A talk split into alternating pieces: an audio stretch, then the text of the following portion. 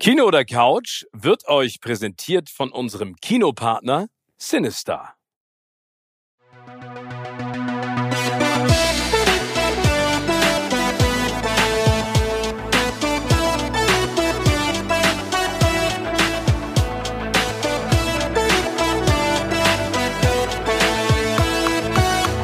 In meinem Podcast Kino oder Couch treffe ich jede Woche prominente Menschen aus den unterschiedlichsten Bereichen. Egal ob aus dem Sport, Musik, Kino, Serien oder Entertainment Business. Und gemeinsam sprechen wir über spannende Filme, Serien und das Leben. Und es wird die alles entscheidende Frage gestellt, Kino oder Couch.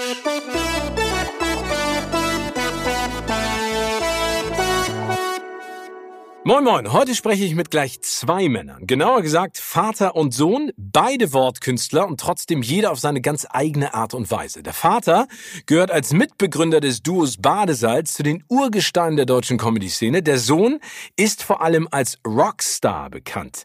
Sie füllen beide Hallen, jeder für sich, und gemeinsam feiern sie ihre gemeinsame Leidenschaft, und zwar den Film, in einem Podcast. Ich freue mich sehr. Herzlich willkommen, Max und Henny Nachtsheim. Moin. Hallo Steven. Hallo. Schön, dass ihr dabei seid. Direkt ja. die erste Frage an euch Woll beide. Max und Henny, welches ist der Film eures Lebens? Wer möchte starten, Vater oder Sohn? Ich lasse den meinem Sohn den Vortritt. Max, erzähl. Das ist wirklich also ich habe diesen Podcast ja schon ein paar Mal gehört und diese Frage hat mich schon immer wahnsinnig gemacht, ne? Weil ich immer gedacht, boah, wie soll ich die beantworten? Dann kommst du so, bist du so bei Star Wars oder sowas. Ich würde trotzdem sagen, dass für die Inspiration meiner Musik und vor allem anderen würde ich tatsächlich sagen Napoleon Dynamite. Oh, das, also das ist ja äh, ein, ein ganz besonderes Kleinod, sage ich mal. Äh, das ist ein ganz besonderes Kleinod. In, also der, in der Filmwelt. Also man muss dazu sagen, äh, äh, Regie geführt hat Jared Hess, äh, der seines Zeichens und so äh, ein besonderer Mensch ist. Und mhm. äh, du kannst mal ganz kurz äh, beschreiben, worum es geht in diesem Film, weil das ist nicht jedermanns Sache, aber ich finde, wenn man den guckt, dann hat man sehr, sehr viel Freude dran. Es geht ja eigentlich nur um einen Außenseiter, der ähm, so nicht so wirklich seine Rolle in dieser, in diesem, in diesem kleinen Kaff findet. Und dieses kleine Kaff ist wirklich so wahnsinnig absurd dargestellt. Also jeder Side-Character, es ist eigentlich alles sehr trist, aber trotzdem dadurch kommt auch so eine gewisse Komik rein.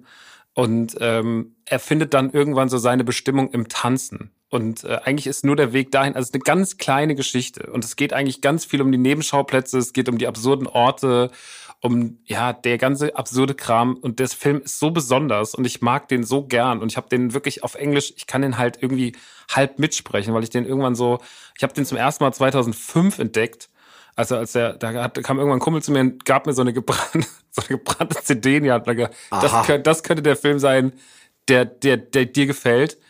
Der und, dein Leben ähm, verändert der dein Leben verändert. Ich glaube, so weit hat er nicht gedacht, aber äh, tatsächlich, er hat mich so viel inspiriert, ne? also dieses Außenseitertum, weil ich das ja auch so krass fühle und diese ganzen, dieses dann sich in irgendwas so verlieren und sich so sein kleinen, also wenn er dieses Tape entdeckt für, für diesem komischen Ramschladen, um dann zu tanzen am Ende und sowas, das ist schon alles echt schön erzählt. Und er hat sowas, ich habe danach nie wieder einen Film gesehen, der so war wie der. Also ich fand, das war immer so was ganz krass Besonderes. Der hat so eine ganz eigene, so der ist ganz eigen und das mochte ich immer so krass und der war sehr inspirierend für mich. Aber ich finde, was spannend an dem Film ja auch ist, äh, Handy, vielleicht siehst du das ja auch ein bisschen so, er ist ja nicht nur Außenseiter-Typ, sondern er ist ja eigentlich auch ein, eine Art neuer Typ Held. Also er ist zwar nicht unbedingt der beliebteste, aber gerade durch das, was du gesagt hast, was er macht, mhm. ist er ja so besonders und ist ja auch schon schon wieder cool. Also ich finde, dass, dass äh, äh, John Heder als als Hauptdarsteller, der der hat so eine mit diesem Afro und diesen diesen geilen äh, Hasenzähnen und dieser Monsterbrille und dann auch diesem Outfit, der ist schon irgendwie cool. Also der würde dir glaube ich auch auf der Straße auffallen, weil du sagen würdest, irgendwie ist der ja anders, aber trotzdem geil, finde ich. Ja, wobei bei Max, wenn, wenn du äh, zu den Live-Vorstellungen von Max gehst, auch mit seinem Podcast zum Beispiel, sitzen auch so Jungs ganz viel im Publikum. Das, weil das, okay. das, das ist wirklich so. Das ist ja so. Ich, ich weiß gar nicht, ob es zu dem Zeitpunkt, als der Film kam, schon den Begriff Nerd, ob der schon so gängig war. Ja, fing so an. Fing so an. Aber ich finde, dass er ihn mitgeprägt hat. Und äh, bei Max ist es total interessant. Er hat so ganz viele so auch so Anti-Helden-Typen im Publikum, die immer wahnsinnig schöne Freundinnen haben. das wirklich? ist echt aufgefallen. Ja, wirklich. Ist das ich so? Ich habe schon ein paar Mal da drin gesehen und dachte, das gibt's doch gar nicht. Das sind so Typen in Parkern, so ein bisschen so einen verzauselten Bart, eine Brille, so leicht gebückte, unsportliche Haltung, haben dann eben die die tollsten Frauen an ihren Seiten. Das ist echt eine irre Kombination. Aber das sind dann vielleicht die neuen Gründer von Facebook äh, 8.0 und, äh, genau. und Pay die Zuckerbergs PayPal, von ne? morgen, ne? genau. Also die, die, Jungs, die im Endeffekt ein Bankkonto haben, das wir uns noch nicht mal zahlenmäßig erträumen können. Ganz genau. Weil sie so es geschafft aus. haben. Aber ja. ähm, äh, ich weiß nicht, äh, Max, kennst du auch, weil ich bin ein großer Jared Hess-Fan und einer meiner absoluten Lieblingsfilme, weil da auch, auch von Jared Hess mit, ähm, mit meinem Lieblingscomedian Jack Black ist Nacho Libre. Hast ja, du den natürlich. mal gesehen? Oder genau, kennt ihr den? Den und, und ähm, wie heißt da noch der andere? ist mir gerade der Gentleman Broncos. Ja. Äh, genau, der habe ich natürlich auch noch geguckt. Aber ich muss sagen, ne, wenn du halt dann, wenn du dann so ein Ding hast, was für dich so ikonisch ist, ja, dann hat ja jeder Film, äh, hat es dann, egal ob das der gleiche Regisseur ist oder, oder ob der sogar noch besser ist, äh, hat es dann trotzdem auch ein bisschen schwieriger. Äh, aber Nacho Libre fand ich damals auch großartig. Habe ich aber echt schon lang nicht mehr gesehen, muss ich sagen. Nee, aber den musst du dir nochmal angucken, weil ich, ich liebe, also die Geschichte, es geht ja um, um, sag ich mal, einen kleinen Mexikaner, der in einer Orphanage, also in einem Kinderheim aufwacht und den großen Traum hat, dieser Wrestler zu werden. Und was ich an Jack Black so liebe, das ist, ich folge den auch auf allen Social Media Kanälen, das ist einer, den ich einfach, ich, ich, ich kann nicht mhm. genug von ihm sehen. Der hat eine so unfassbare physische Comedy. Also mhm. diese Bewegung, die er ja. macht, auch als Nacho Libre, ne, wenn er dann in der Ecke steht und seine Pobacken anspannt oder äh, mhm. wie er dann so Sand wirft äh, zusammen.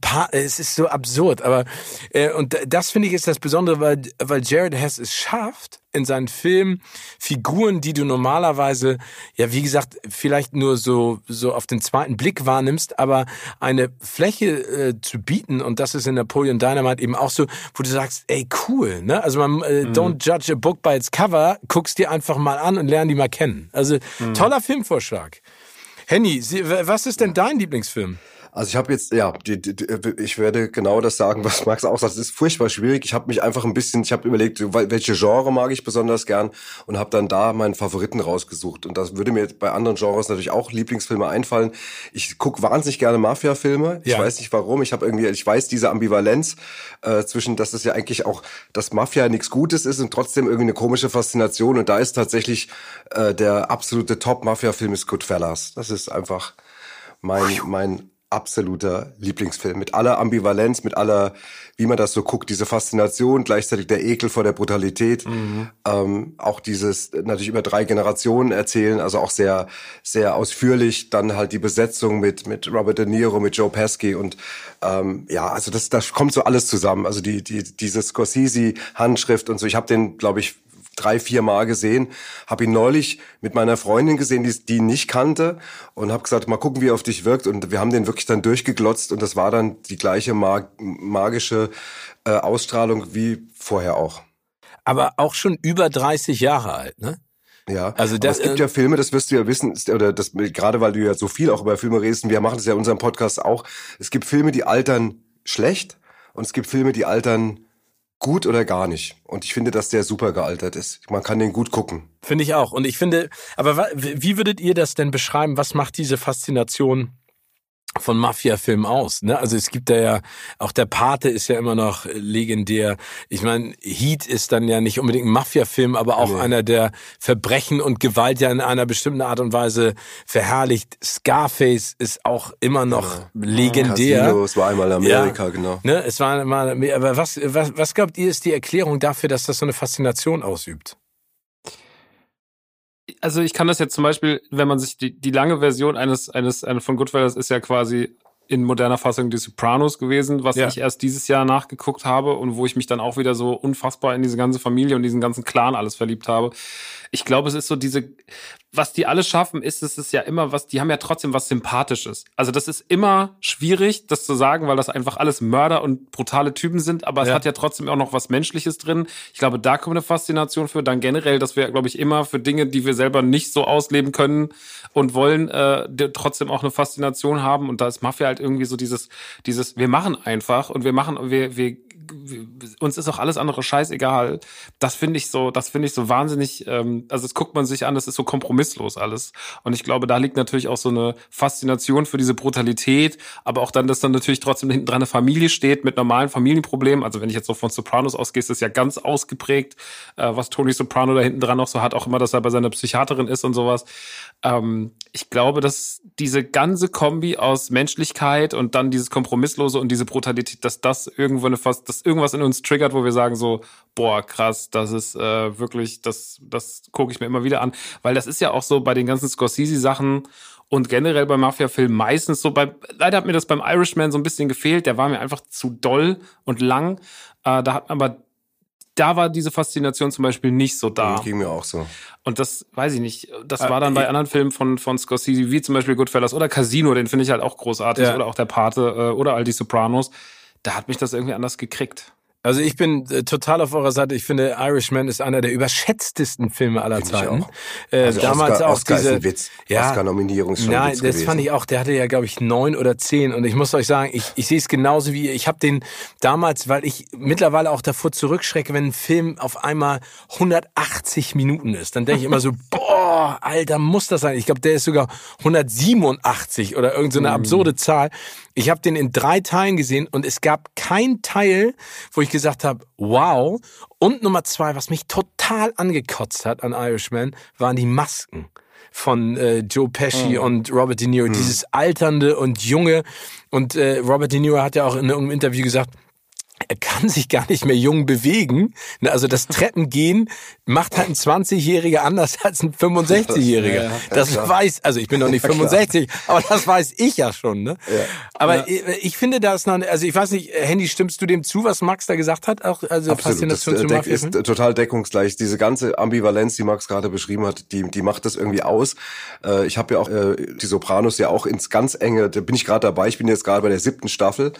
Ähm, und das ist genau das, was Max beschrieben hat. Es ist ganz komisch. Man guckt so drauf und denkt, ja, man weiß ja natürlich auch im realen Leben, dass Mafia nichts Gutes ist, also was die da auch in, dann da auch treiben. Und äh, aber irgendwie ist es, hat es auch eine Faszination und wahrscheinlich ist es deswegen genau, gibt es diese ganzen vielen Mafia-Filme, deswegen hatten Robert De Niro auch nicht nur einen, sondern gleich mehrere von diesen Filmen gedreht. Äh, da ist schon irgendwie, ähm, ja, da ist diese ambivalent, dieser ambivalente Reiz, diese Mischung aus Ablehnung und gib mir mehr. Das stimmt. Ich würde vielleicht sogar noch einen Tick weitergehen. Was ich so faszinierend finde, ist diese bedingungslose Loyalität. Und Max hat es eben mhm. auch gesagt, diese, diese Familie, die etwas Schlimmes auf der einen Seite macht, aber auf der anderen Seite diese, diese Hierarchie innerhalb einer Familie, ne? Das, mhm. Also jetzt nicht im Sinne von, es gibt den Patriarchen und die Mama mhm. äh, kocht und passt auf alle auf, aber ich finde, das liebe ich so, diese, diese, diese zwischenmenschlichen ähm, Dinge, die dann da passieren. Ne? Also klar, die Brutalität hat, glaube ich, immer eine gewisse Faszination. Aber ich finde, äh, da spiegelt sich das wieder, was ich in unserer Gesellschaft total vermisse, ganz häufig. Also ohne jetzt zu sagen, dass das toll ist, aber was ja, ich meine ist diese, sag's ruhig, Steven, nein, diese, diese, diese, nein, diese, diese Art und Weise, wie die Familie miteinander umgehen. Ja. Ne? Da, das finde ich toll. Also ja, Bedingungslosigkeit ist ja sowieso ein, ein, ein großer Wert. Ich weiß, was du meinst. Das schätze ich auch in meinem Umfeld. Äh, sag mal, die wirklich die die besten Freunde oder die besten Partner zeichnen sich ja auch durch eine gewisse Bedingungslosigkeit aus, dass man auch mal zu jemand hält, auch wenn er Scheiße gebaut hat. Genau. Klar gibt's auch da Grenzen, die habe ich auch, aber aber sagen wir mal eine, schon irgendwie ja bedingungslos für jemand da sein und das wird da halt gelebt und das mag man natürlich. Genau, und das, das ist so spannend. Aber dann kann ich euch einen Film ans Herz legen, der jetzt auch bald rauskommt. Und zwar ist es The Many Saints of Newark.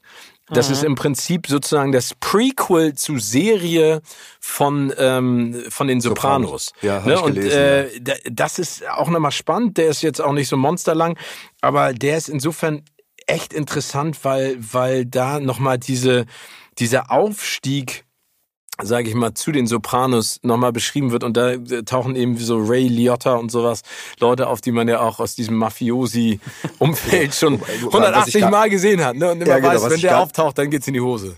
Genau, was ich jetzt erst im Nachhinein begriffen habe, wirklich nicht äh, beim beim Gucken, ist das, die, ich weiß nicht, ob ich den richtig ausspreche, den Namen Lorraine Bracco. Ja. Das ist ja die Frau, die spielte bei Goodfellas, die die Frau von die die Karen Hill von von Henry Hill und das ist ja auch die Psychiaterin von von ähm, Äh, von so, Tony Soprano. Ja, genau. Das habe ich, das hab ich am Anfang gar nicht geschnallt und das habe ich jetzt irgendwie nochmal beim denk ich, ich kenne doch den Namen und dann habe ich nochmal drauf geklickt, sag ich, stimmt, das ist ja, die hat ja in zwei, sagen wir, in den für mich beiden bedeutendsten Mafia äh, äh Darstellungen in Form von Film und Serie hat die da quasi immer eine Hauptrolle gespielt. Mhm. Aber insofern ja auch toll, dass man das dann nicht wahrnimmt. Also dann sieht, zeigt sich ja auch, was für eine gute Schauspielerin genau. sie am Ende ist. Ne? Also weil Absolut. das ist ja, das ist ja eigentlich das Spannende, wenn jemand so untertauchen kann und dann irgendwo anders auf, äh, aufläuft und man hat ja. sie überhaupt gar nicht mehr auf der Uhr.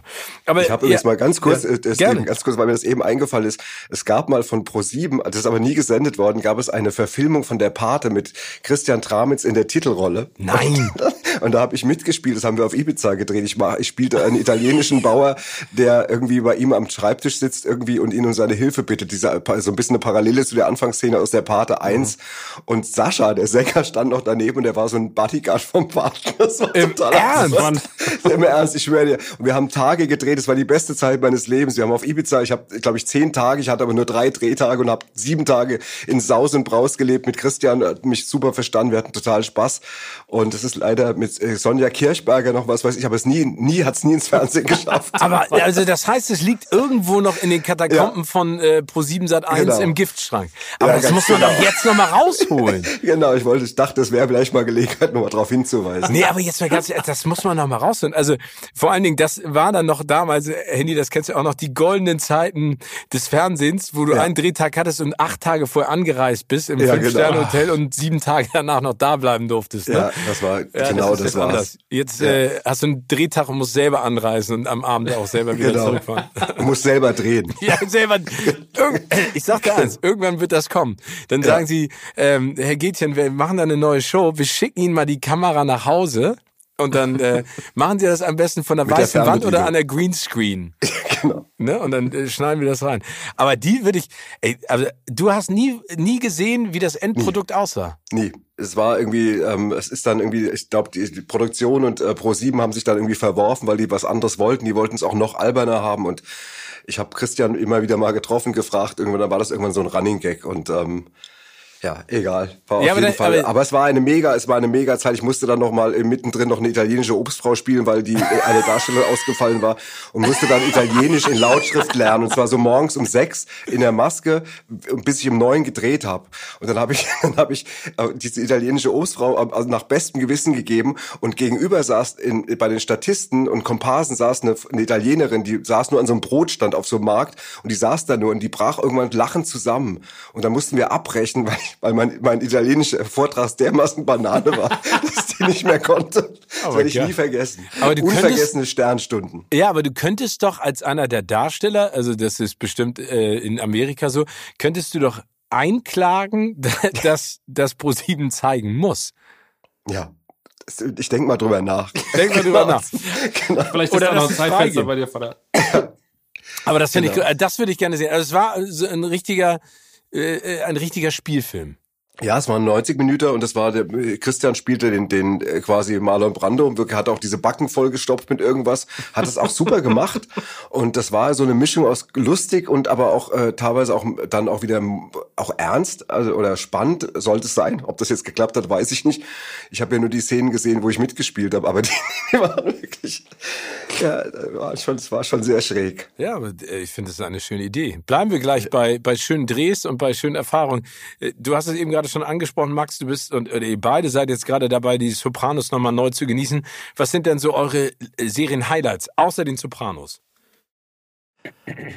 Ey, das ist auch so eine Frage, ne? Die ist super schwierig, weil ich finde, dass die letzten Jahre irgendwie so unfassbar viel kam und ja. dann hast du diese unfassbare, also von Stranger Things über Breaking Bad, über Mando, so diese ganzen Riesensachen, die dich irgendwie alle fesseln. Ähm, wenn ich aber irgendwas, und auch da lang überlegt, um, ähm, ich würde sagen, die Simpsons, aber da halt auch die, also ich grenze das ein auf Staffel drei bis neun, ähm, was ja auch reicht. Aber tatsächlich ist aber die warum, Simpsons. Aber warum? Hm?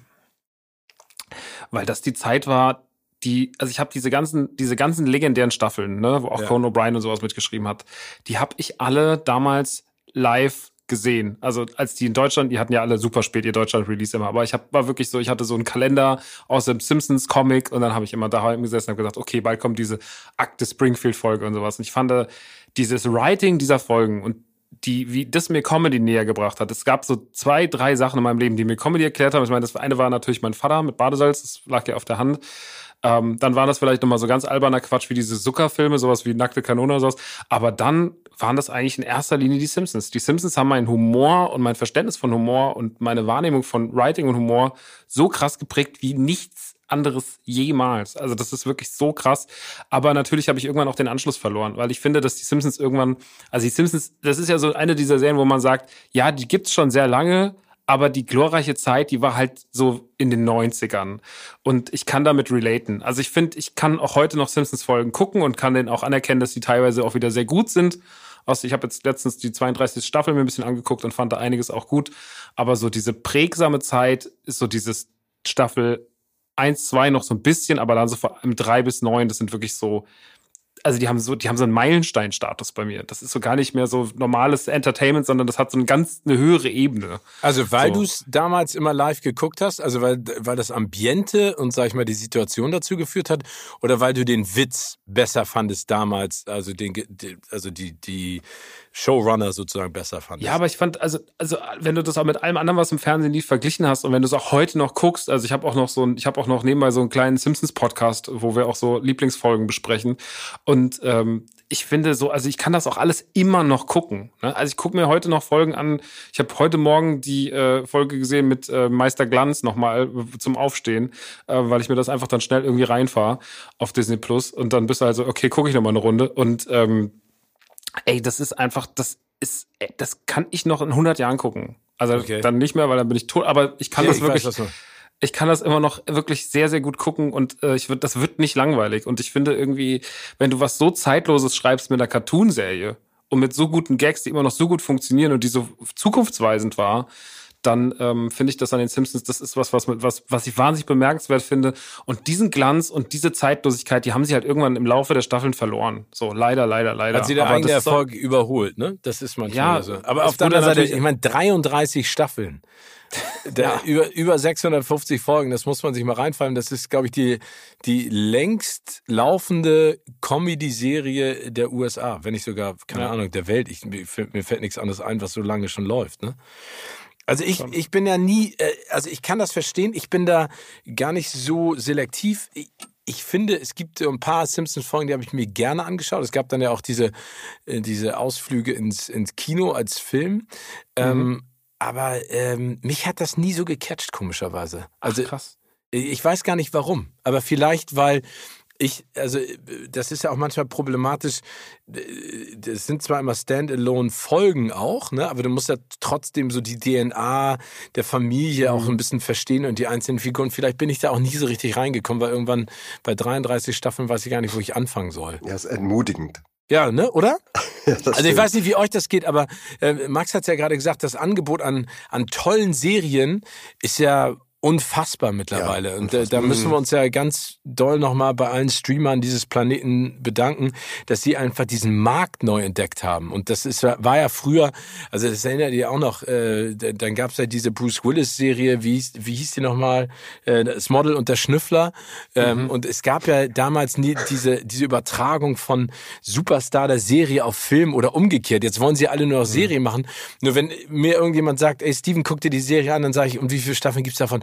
Ja, es gibt schon sechs und pro Staffel 14 Folgen, a 90 ja. Minuten, dann denke ich immer, schon, ich weiß gar nicht, was ich die gucken soll. Ja, ja voll. ich habe zum Glück mal äh, mit Max tatsächlich, äh, ich nehme, wenn Max mir eine Empfehlung gibt, also wenn Max sagt, Papa, diese Serie musst du gucken, also die darfst du am Ende nicht übersehen haben, wenn du stirbst, ja, dann gucke ich die. Also das war so mit Better Call Saul zum Beispiel so, dass mhm. der Max da irgendwann mehrmals eindringlich gesagt hat, du musst es gesehen haben. Und dann habe ich irgendwann gesagt, okay, ich hatte, manchmal ist es doch auch so, dass man nicht gleich reinkommt. Man guckt eine Folge und dann packt es einen nicht so und dann lässt mhm. man es wieder, das hatte ich ein paar Mal und dann habe ich gesagt, okay, wenn Max mir das äh, quasi ähm, auferlegt, dann mache ich das und habe dann auch die zum Beispiel geguckt und dann habe ich mich wirklich durch diese fünf Staffeln gearbeitet, gerne mit großer Freude und habe dann auch begriffen, dass er recht hatte und das ist manchmal ganz gut, wenn mich jemand so ein bisschen zwingt.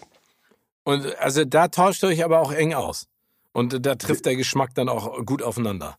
Also ich finde, dass, ähm, ähm, dass da, wo wir gar nicht zusammenkommen, weil ich es mehrfach probiert habe, ist die ganze Star Wars-Geschichte. Ich werde damit nicht warm. Ich habe Schande, das, ist eine Schande. Das ist eine, das ist eine Frechheit. Das Schade, dass Henny schon gehen muss. Tschüss. Ja. Viel Spaß, ihr beiden. Ja, nein.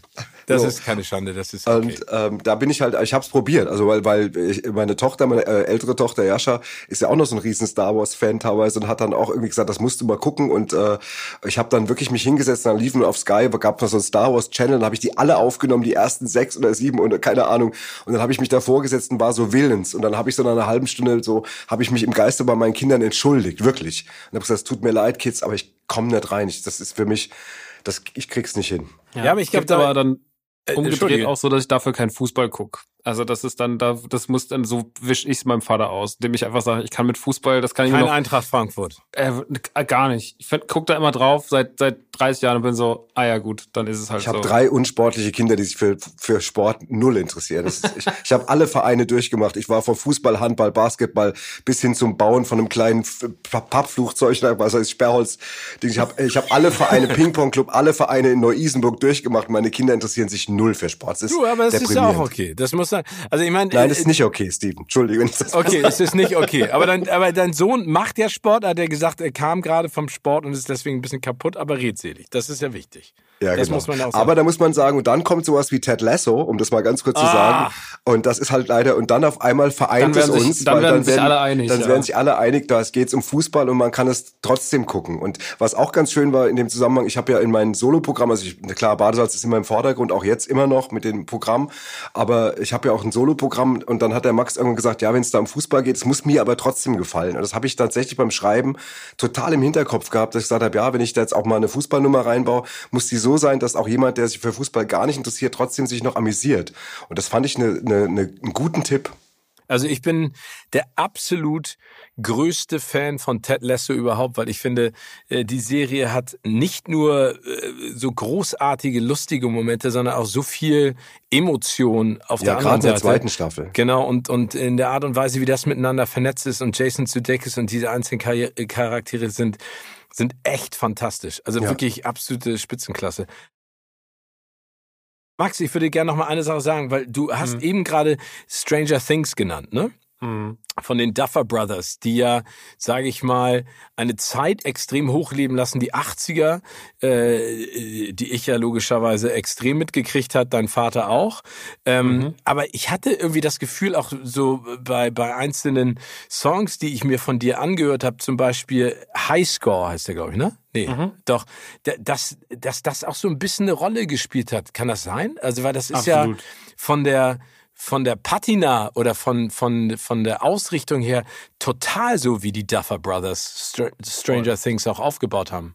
Also der, also als ich dieses Album, auf dem äh, der Highscore-Song 2000, das kam ja 2018, wir haben das 2017 angefangen zu provo provozieren, provozieren, provozieren, provozieren, provozieren, provozieren, äh, zu produzieren. Ähm, da war natürlich, also da weiß ich noch, dass ich bei meinem Produzenten saß und hatte so den Stranger Things Soundtrack äh, dabei und habe gesagt, so, okay, alles klar, äh, das muss so die Richtung, das muss so die Fahrtrichtung werden. Und ähm, dann haben wir das auch, äh, dann, also das war auf jeden Fall ähm, eine Inspiration. Aber da, weil man natürlich Stranger Things, also ich habe damals, ich weiß noch, als ich 2016, als die erste Staffel kam, da gab es dann irgendwann so auf dem Social Media Kanal von Netflix so das Plakat und dann war ich so, okay, entweder wird es das krasseste oder es wird richtig schlecht. Mhm. Und äh, dann habe ich die erste Staffel geguckt und habe gesagt, oh mein Gott, das ist ja das allertollste, schönste, coolste auf der Welt, weil es halt einfach genau mich angesprochen hat, ne, mit dem ganzen Stand by Me, E.T., äh, Ghostbusters, Goonies Vibe, aber auch was eigenes und irgendwie so viel Popkulturelles und trotzdem so viel Neues reingeschrieben hat. So, also es ist ja so viel Ikonisches da drin, wo du einfach nur einen Umriss siehst oder du siehst eine Waffel und weißt, ah, okay, Elfie oder Eleven. Ähm, also das hat irgendwie, das hat mich schon sehr, sehr krass beeinflusst und das hat natürlich auch dann beim Schreiben so dieses, also die eine, der eine Song auf der Platte heißt auch Snowball äh, 84 und das ist ja eine ganz, also der letzte Song, das ist ja auch der, weil 84 mein Geburtsjahr ist, aber so heißt halt auch dieser Snowball am Ende von Staffel 2 und die Geschichte von Highscore äh, ist ja auch tatsächlich. Ist ein Mix so ein eigentlich aus Napoleon Dynamite und ein bisschen, also das Video Absolut. zumindest, ne? Und, äh, ja, und also Stranger und auch Things. inhaltlich. Es ist, also es ist ein Mix aus Napoleon Dynamite und Stranger Things. Äh, da kann ich dir nichts vormachen. Aber das ist tatsächlich so, ja. Das aber ist die geil. große Inspiration gewesen. Ja, aber das, aber siehst du, Handy, das genauso? Also Stranger Things, ich, ich habe das eben, wie gesagt, gefeiert, weil die 80er, ne, da bin ich äh, als Teenager ja auch marodierend nicht durch Hamburg gelaufen, aber habe da einfach viele Sachen auch erlebt. Ist das auch eine Serie, die du teilst in der Liebe ja. mit Max? Ja, ich teile die. Ich habe ich hab noch einen anderen Aspekt, also außer dass es die Zeit feiert, die, äh, damit kann ich auch was anfangen, ist aber bei mir komischerweise gar nicht der, der, der emotionale Hauptaspekt, sondern, sondern was ich auch mag, ist halt zum Beispiel, man hat ja dann später auch gelesen, als die das entwickelt haben, das Drehbuch, dass Leute das ja auch abgelehnt haben an, an, äh, in anderen Produktionsfirmen und so, weil sie gesagt haben, es kann ja nicht funktionieren, dass die Hauptdarsteller nur Kinder sind und die Erwachsenen irgendwie so eher so Nebenrollen wie die Mutter oder eben mhm. der Polizisten so und ähm, und dass sie das dann so, dass sie so Lügen gestraft worden sind. Das liebe ich halt immer, ne? Das sind ja so die berühmten Geschichten wie Harry mit Potter. Harry Potter und so was weiß ich und so weiter oder auch oder auch äh, der Produzent der Queen abgelehnt hat oder die Single abgelehnt hat damals und so. Und das sind so, das mag ich halt so sehr, diesen Hintergrund, dass, dass, dass da Leute eine Idee hatten, eine Vision und die dann später die ganze Welt feiert, ja. Und ich habe das, ich mochte, mochte das auch total. Ich mag das auch, diese Mischung. Äh, ich mag die Kids wahnsinnig, die, die auch über die Staffeln so ein bisschen älter werden, die das zu beobachten. Also ich kann damit ganz viel anfangen. Das ist ein großer gemeinsamer Nenner von Max und mir. Und äh, sitzt ihr denn dann, also gleich die nächste Frage auch dazu, seid ihr denn Team Kino oder Team Couch? Ich glaube, wir sind, äh, wir müssen es splitten. Ich glaube, Max ist mehr Team Kino, also schafft es eher.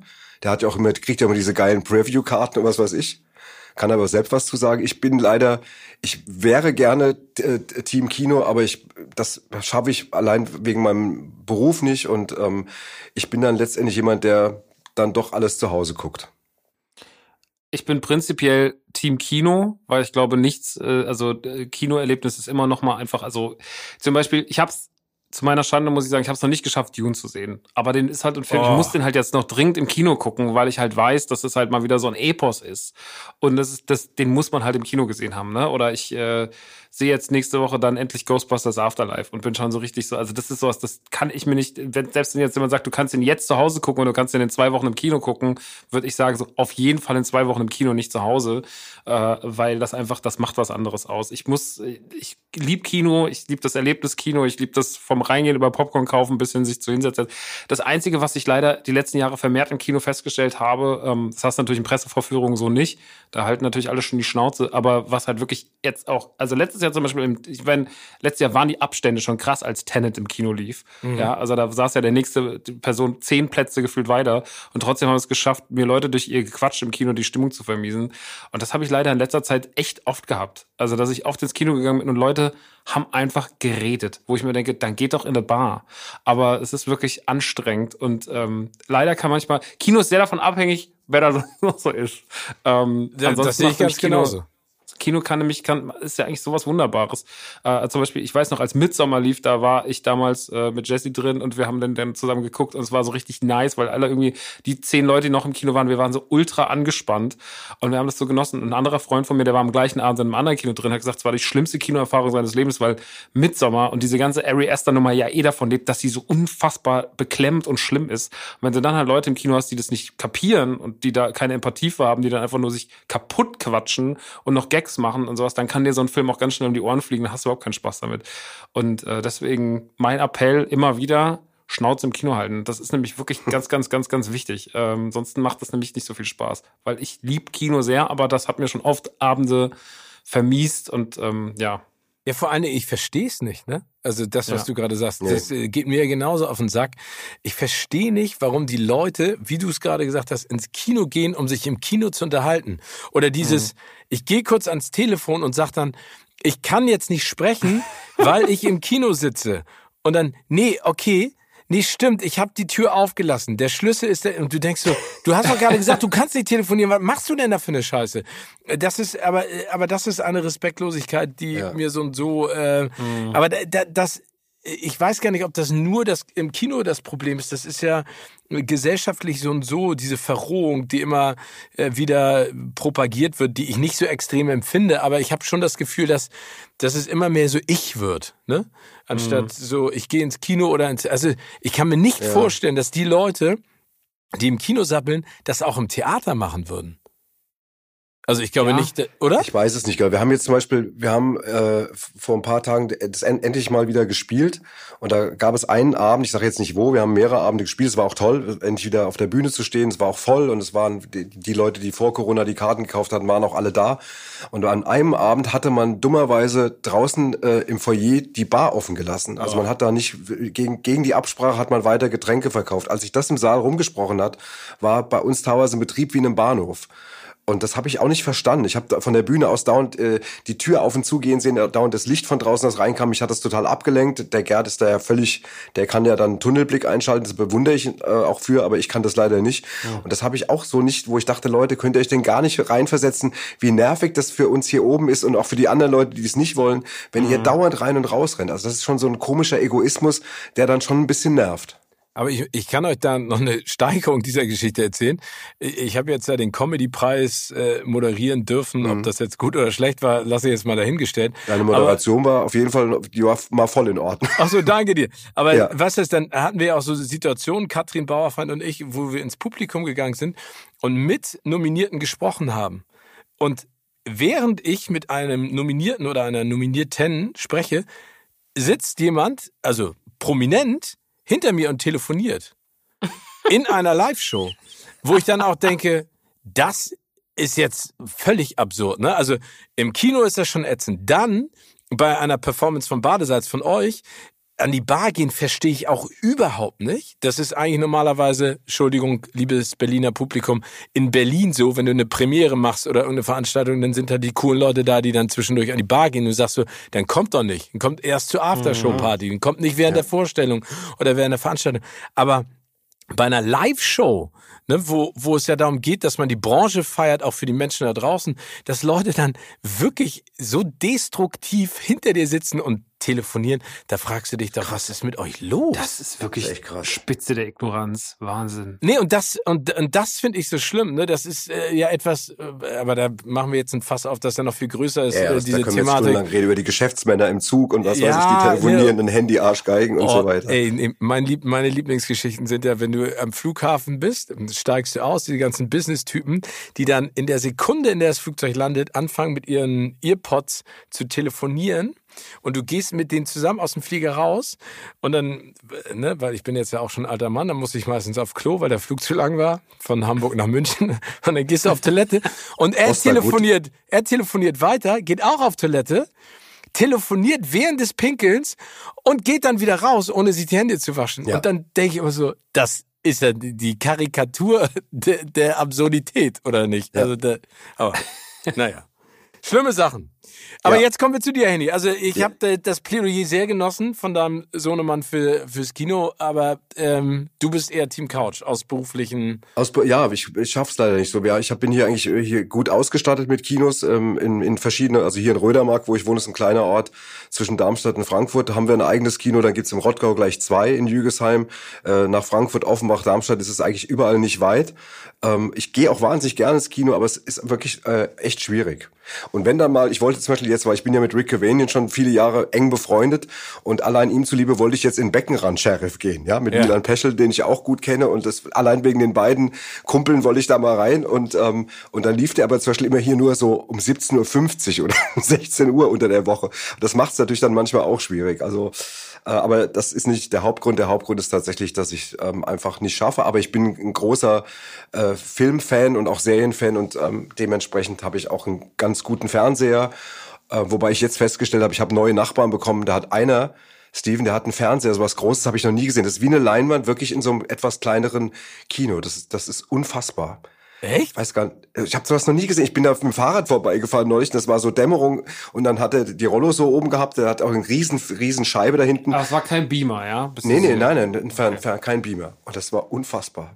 Ja, das ist ja so und so, was du da mittlerweile machen kannst. Ne? Also ich, ich teile ja äh, das Schicksal positive Art und Weise auch von dir ein bisschen, Henny, dass es äh, durch den Beruf manchmal schwierig ist, ins Kino zu gehen.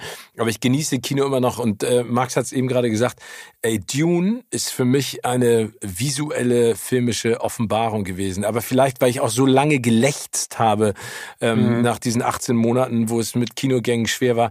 Aber das ist für mich dieses epische äh, Werk, das man auf einer großen Leinwand gucken muss. Mhm. Und das mhm. passt einfach von Denis Villeneuve mit den Schauspielern, mit den Farben, mit der Inszenierung, mit der Musik. Es ist der Hammer. Also da kann ich euch beiden nur sagen, geht als Vater und Sohn mit eurem Partnerin ins Kino. Das werdet ihr nicht bereuen, weil das ist so geil. Also ich fand es einfach mega. Ne? Also ich feiere auch immer noch den David Lynch-Film von damals, aber der ist echt mega. Also das, Hast du den, den neuen Bond gesehen? Ich habe den neuen Bond gesehen. Ähm, und ich, ich bleibe bei meiner Meinung, das ist ein guter Film. Es ist für mich aber kein Bond-Film mehr. Hm. Also ich, äh, habt ihr den schon gesehen? Nee, nee, ich habe nur, weil ich gerade von Rick erzählt habe, der rief mich nämlich neulich an, sagte, äh, wenn du den guckst, guck in dem Kino. Das ist ein Kinofilm, kein Fernsehfilm, ja. also keine für daheim. Und das fiel mir jetzt gerade bei unserem Stichwort hier ein. Das war schon eigentlich alles. Ich habe ihn nicht gesehen, nee. Nee, also wie gesagt, es ist ein, es ist ein guter Film. Ich glaube, dass sich logischerweise die, die Figur Bond jetzt in den letzten Jahrzehnten äh, auch aufgrund unserer äh, gesellschaftlichen Diskussion verändern muss. Aber ich glaube auch, dass es schwieriger ist in diesen Zeiten, in denen es äh, Mission Impossible gibt, die äh, Serie, in der es äh, die Born-Identität gibt, in der mhm. es Filme gibt von Matthew Vaughn mit, äh, mit den Colin Firth, mit den Gentlemans und sowas. Da, mhm. da, da, ich, ich finde, also für mich hat James Bond so ein bisschen seine DNA verloren, mhm. äh, weil das eine, eine Figur ist, die so wie sie damals von Fleming kreiert wurde, ja aus der Zeit fällt. Ne? Also aber äh, du, mir, mir hat so ein bisschen. Guckt ihn selber. Ich, ich will hm. da nicht zu viel zu sagen. Ich glaube, da, da macht's nur kaputt alles. Äh, äh, nee, guckt ihn euch an und freut euch. genau. Ihr habt ja einen gemeinsamen Podcast. Mein Vater, unsere Lieblingsfilme und ich, ein großartiger Titel. Erzählt doch mal ganz kurz, was ihr da macht. Ähm, also das ist eine, das war eine Art Ausschreibung von Kabel 1. Die suchten irgendwie so einen Podcast, wo äh, in, in dem äh, Leute möglichst zwei äh, über über Filme äh, reden, die immer mittwochs laufen. Ne? Das war, glaube ich, die, genau, das, der, das der, der Mittwoch-Film Viertel nach acht, so ein bisschen, der bei denen wohl auch immer eine ganz gute Quote hat. Und dann hat, äh, hat das jemand mitbekommen, der uns quasi angeboten hat. Ich wurde nur gefragt, könntest du dir das vorstellen? Ich habe gesagt, mit Max sofort. Ich mache mit Max gerne was, endlich mal was zusammen. Und dann haben wir da den Zuschlag bekommen und haben jetzt die erste Staffel, 15 Folgen gemacht. Und wir gucken immer diesen Film. Und dann bereiten wir uns halt eben vor, versuchen natürlich auch eine Menge äh, noch Fun Facts und überhaupt interessante äh, Fakten dazu zu recherchieren. Und dann setzen wir uns hier zusammen und dann quatschen wir über den Film. Ähm, viel, wir quatschen natürlich viel auch um das drumherum. Wir quatschen viel über die Hauptdarsteller, äh, was wir alles so, wie wir die empfinden und was weiß ich. Am Ende gibt es ein Quiz, das Kabel 1 gibt dann jedem so drei Fragen äh, vor, die so ein bisschen damit zu tun haben. Da würde ich mal sagen, von 15 Folgen habe ich 14 verloren. Und, äh, das kenne ich, das Schicksal, das ist bei mir auch so. Das ist zum Kotzen, ja. Ich hatte schon am Schluss gar keinen Bock mehr. Aber ähm, und weil dann muss nämlich, und dann muss immer der, der Verlierer muss den Film dann beim nächsten Mal zusammenfassen. Und das war am Anfang noch easy, da hat man halt wirklich so mit ein paar Sätzen das gemacht. Und dann wurden, wurde es aber allen zu langweilig und dann musste man zum Beispiel dann Braveheart musste man dann in so einer, in so einer, in der Attitüde eines Anführers, so weißt du, der jetzt vor seiner, vor seinem Heer steht irgendwie und äh, die heiß macht und so, musste man den Film zusammenfassen oder als französischer Koch und was weiß ich, was natürlich, äh, sagen wir mal, für, für die Leute schon auch nochmal lustiger ge gemacht hat. Und das mhm. macht, also ich kann nur sagen, äh, diese 15 Folgen haben, ich, ich glaube Max auch, aber ich weiß, für mich äh, waren für mich Sternstunden. Äh, wir haben wahnsinnig viel gelacht, waren, waren unheimlich oft einer Meinung. Ähm, manchmal sind ja auch Filme dabei, die man da, da muss man sich so ein bisschen zurückhalten, weil die vielleicht wirklich ein bisschen alt, sehr alt geworden sind und so. Aber ja, also. Aber teilweise überraschen sie dich auch. Also ich glaube, das Schöne war einfach, an der, ja. ist es jetzt auch natürlich irgendwie, da haben wir zum Beispiel letzte Woche, in, also die erste Folge kommt jetzt, und da besprechen wir den klassischen S, also den von 1990 mit äh, Tim Curry als Pennywise also nicht die 2017er Version. Ähm, den habe ich halt auch einfach, also man entdeckt auch so viele Sachen wieder. Oder im zweiten Teil geht es jetzt um Forrest Gump und ich habe tatsächlich Forrest Gump das letzte Mal 94 im Kino gesehen. Da war ich halt so, ne? zehn. Und äh, jetzt sehe ich den halt nach all den Jahren wieder und, und hatte so viel Freude damit und dann entdeckt man wieder so einen, so einen großartigen Klassiker für sich. Ähm, und und äh, das, oder du entdeckst auch Filme, die du, sage ich mal, so nicht geguckt hättest. Ja, waren in der ersten Staffel auch Sachen, wo du gesagt hast, ja, hatte ich eigentlich nie so richtig Bock drauf, aber jetzt guckst du mal und dann bist du auf einmal so Feuer und Flamme mit irgendwas oder entdeckst du eine alte Liebe für dich neu. Oder wirst auch manchmal enttäuscht, ja, denkst du so, ach, den hatte ich aber damals irgendwie besser in Erinnerung. Also der Umgang mit dem Thema Film und, und auch, dass das oft als, das sind ja diese besten Filme aller Zeiten aus der Kategorie. Und äh, da kann man schon irgendwie ähm, da, da, da lernt man nochmal ganz viel über sich und seine Wahrnehmung von, über Filme und Popkultur in, über die Jahre. Und äh, deswegen, das macht alles sehr, sehr schön Spaß. Und dann natürlich noch der Faktor irgendwie Vater-Sohn. Ich meine, ich mache ja inzwischen auch ein paar verschiedene Podcasts, aber das ist nochmal trotzdem eine ganz andere und besondere Kombi. Und die gibt's auch, äh, glaube ich, im deutschen Podcast-Sektor nicht so oft. Ähm, ist nur noch Tönnies. Ein, Tönnies. Tönnies. Vater Tönnies und Sohn Tönnies haben auch einen Podcast. Aber ja, wirklich? Das, ja, wirklich? Ja, wirklich. Und worüber unterhalten die sich? Über, über Fleisch, über, genau, Fleisch den ganzen Tag. Da hat ja auch Uli Hoeneß gerade wieder was Geiles gesagt. Ne? Der Uli Hoeneß, unser ehemaliger Wurstfleisch. Ja. Äh, was hat er gesagt? Nee, er hat gesagt, Veganer sind alle krank. Ah, Werden ja. alle krank und sind alle krank. Ach, ja, der hat auch so einen toleranten Umgang. Ich mag das auch, wie diese empathischen, zu, äh, wie er so mit Empathie er an die Welt geht. Das andere, ich schon immer. Für andere Zielgruppen. Das ist ja, das aber kann ich gut. Der, der ist so ein charmanter, so ein ganz, ganz süßer, ja, genau. netter. Genau. Der, ich muss ganz kurz noch sagen, der allererste Film, den wir besprochen haben, Steven, das war Vier Fäuste für eine Halleluja. Ah. Und das war ja, und da war ich 15, als der Film lief. Und Max war ja noch, noch, da kannte ich auch seine Mutter noch lange nicht und so. Und das war so ein Erlebnis, weil ich den auch damals im Kino gesehen habe und danach vielleicht nochmal im ersten ersten Jahr danach vielleicht nochmal auf DVD oder auf VHS und danach eben nicht mehr. Und das war eine solche Zeitreise für mich selbst, äh, einen Film zu sehen, den ich als 15-jähriger Junge gesehen habe und den ich damals gefeiert habe. Überhaupt mhm. dieses, auch aufgrund der Synchronisation natürlich auch und so. Und das war wirklich eine, das war eine echte Zeitreise. Aber findet ihr nicht auch, das macht mir so eine Freude daran, wenn man so in die Recherche geht ne, und sich dann einfach auch mal anguckt, wer vielleicht für die eine oder andere Rolle ähm, gedacht war, gedacht mhm. war. oder mhm. wenn du dann, äh, zum Beispiel ist ja das klassische Beispiel vom zweiten Indiana Jones, ne, dass äh, äh Harrison Ford damals so unfassbar äh, Magen-Darm hatte in dieser Szene mit dem Turbankämpfer und dem Säbel und äh, die eigentlich so eine so eine Kampfszene machen sollten und er eigentlich nicht konnte, weil er äh, dehydriert war und ihn einfach nur erschossen hat.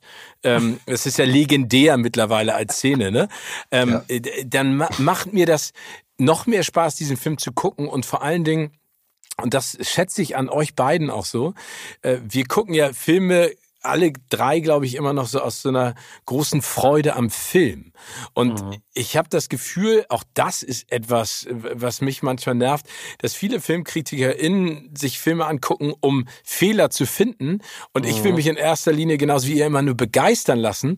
Ja. Und, und und wenn man dann die Reise auch sieht, wie ein Film entsteht, der, den macht er ja nicht in zwei Tagen, dreht er den, schneidet den, castet den, Pre-Production und was weiß ich, sondern das ist ja manchmal eine Reise von vier Jahren, drei Jahren, mhm. fünf Jahren, sechs Jahren.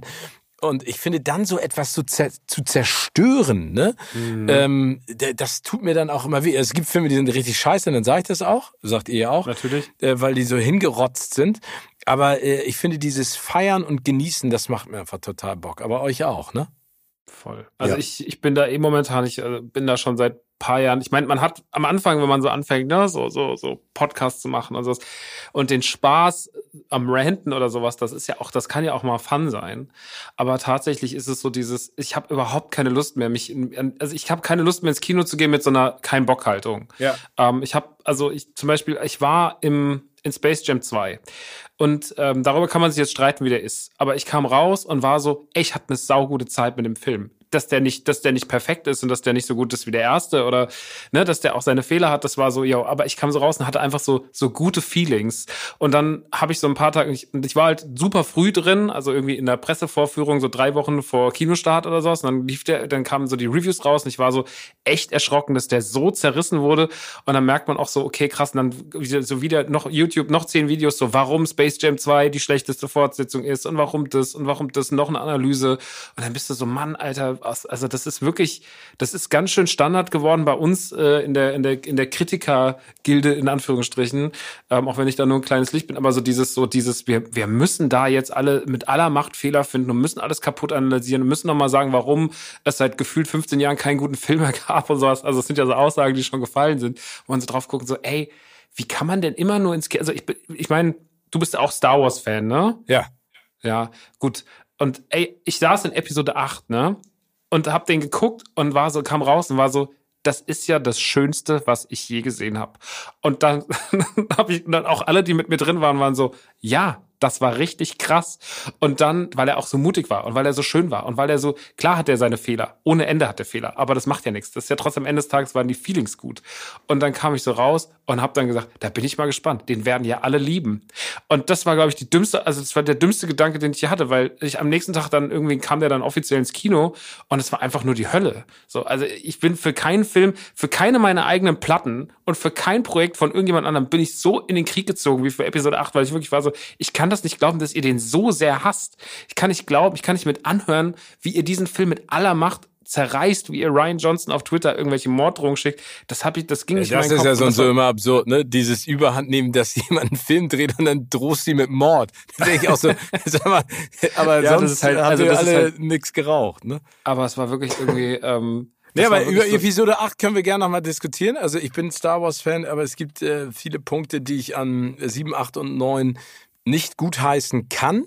Ja, ähm, das sehe ich auch so. Ne? Aber, aber wie gesagt, ich, ich stimme da komplett mit dir überein. Ich finde, ich weiß noch, dass ich irgendwann mal in Armageddon war und äh, kam dann raus und dann meinte irgendjemand zu mir so, ja, aber man kann doch nicht auf einem Meteoriten landen. Also das ist ja total unlogisch. Das, mhm. Ich finde den Film scheiße. Und da dachte ich so, äh, aber warum gehst du denn da rein? Das ist ein Film.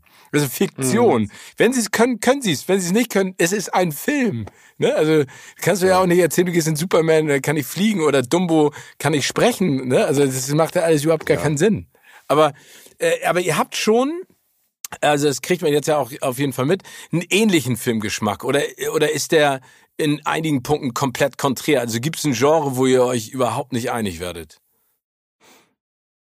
Naja, ich glaube, so dieses Star Wars-Ding ist schon so das Größte, was wie so ein Damoklesschwert über uns hängt. Ansonsten glaube ich, so was Comedy und, und sowas angeht, da sind wir uns sehr einig.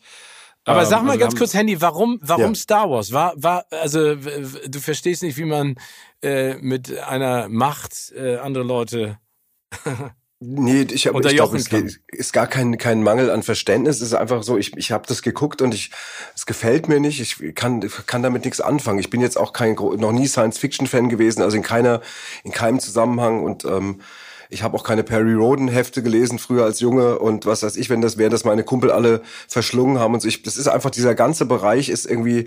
Ich habe es probiert. Ich habe mir die, den ersten Teil, wie gesagt, eine halbe dreiviertel Stunde angucken, habe ich es ausgemacht, weil ich, ich es klingt jetzt so, ich will jetzt gar nicht niemand beleidigen. Mich hat's gelangweilt, aber das ist hat was mit mir zu tun und ich weiß, dass das gut gemacht ist. Und wenn äh, sowas so groß ist wie Star Wars und und äh, wirklich ein Imperium, auch was Merch und was was ich alles angeht und und eine Riesenbeachtung findet und wenn mein Sohn das so feiert, dann dann weiß ich schon, dass das alles in sich richtig gemacht ist, aber ich bin halt einfach außen vor. Ich bedauere das sogar. Vielleicht, vielleicht hätte ich damit noch viele mhm. schöne Stunden, äh, die ich äh, damit verbringen könnte, aber ich, ich werde es auch so überleben und ähm, und das und Na, ich Star meine, Max wird auch ohne und ich mich bedauern klarkommen. dich, ne? Also ja. wir bedauern dich. Ja, ja, ich weiß. Ich weiß. Ich krieg, das krieg ja, ich, ich weiß, dieses Mitleidige, so ein bisschen, so, so leicht überhebliche, genau. Nee, ist in Ordnung. Es macht nichts. Ich finde das auch nicht schlimm, weil es wäre jetzt auch äh, wirklich fast schon langweilig, wenn Vater und Sohn hier komplett mit allem immer auf einer Linie mhm. äh, wären. Ja, gibt immer mal mittendrin auch Sachen, Empfindungen, äh, wo wo ich, wo Max vielleicht was von was schwärmt. Ich sage, ja, habe ich auch gesehen. Ich habe das gar nicht so empfunden und so. Aber ich meine, hey, also also ich finde bei unserem Podcast, wie, wie wir miteinander quatschen und ähm, auch wenn es mal konträr wird oder Max mich auf einmal auf was hinweist, ich sag so ein Film, ich fand das nicht so schlimm. Der sagt, ja, aber der ist total der und den, den ich so auf einmal oh, so schuldbewusst so bei Ghostbusters zum Beispiel bei der Frauenversion, äh, wo ich so, da, das habe ich so harmlos irgendwie und dann hat der Max mir ihren Vortrag gehalten, warum der, warum der, was der für Fehler hat, auch für so so emotional und was ist also und auch gesellschaftskritisch und und ich so und ich so, okay, kann man das rausschneiden? aber nee, das aber, aber das ist ja auch ein interessantes Thema. Das ist jetzt ja auch in dieser James Bond Diskussion die ganze Zeit aufgetaucht und da habe ich ja auch eine ganz klare Meinung zu, ne, weil alle gesagt haben, äh, kann der nächste oder die nächste Person, die James Bond spielt, nicht eine Frau sein. Und mhm. ich sage immer, das ist eine totale Bullshit-Diskussion, weil James Bond ist ein Mann. Es geht gar nicht darum, ob, ähm, also klar kannst du die MI6-Welt öffnen und äh, eine Frau und einen weiblichen Geheimagenten schaffen, das finde ich auch völlig legitim. Aber ich finde die Diskussion, James Bond in eine Frau zu verwandeln, völlig absurd. Also ich weiß nicht, wie ihr das seht, weil das macht überhaupt keinen Sinn. Du kannst auch Luke Skywalker nicht auf einmal äh, in den nächsten Folgen. Dann, dann heißt diese Person einfach nicht Luke Skywalker, dann, sondern heißt sie äh, Luca Skywalker oder Lucy Skywalker. Wisst ihr, was ich meine? Und das war ja bei Ghostbusters ja. auch das Problem.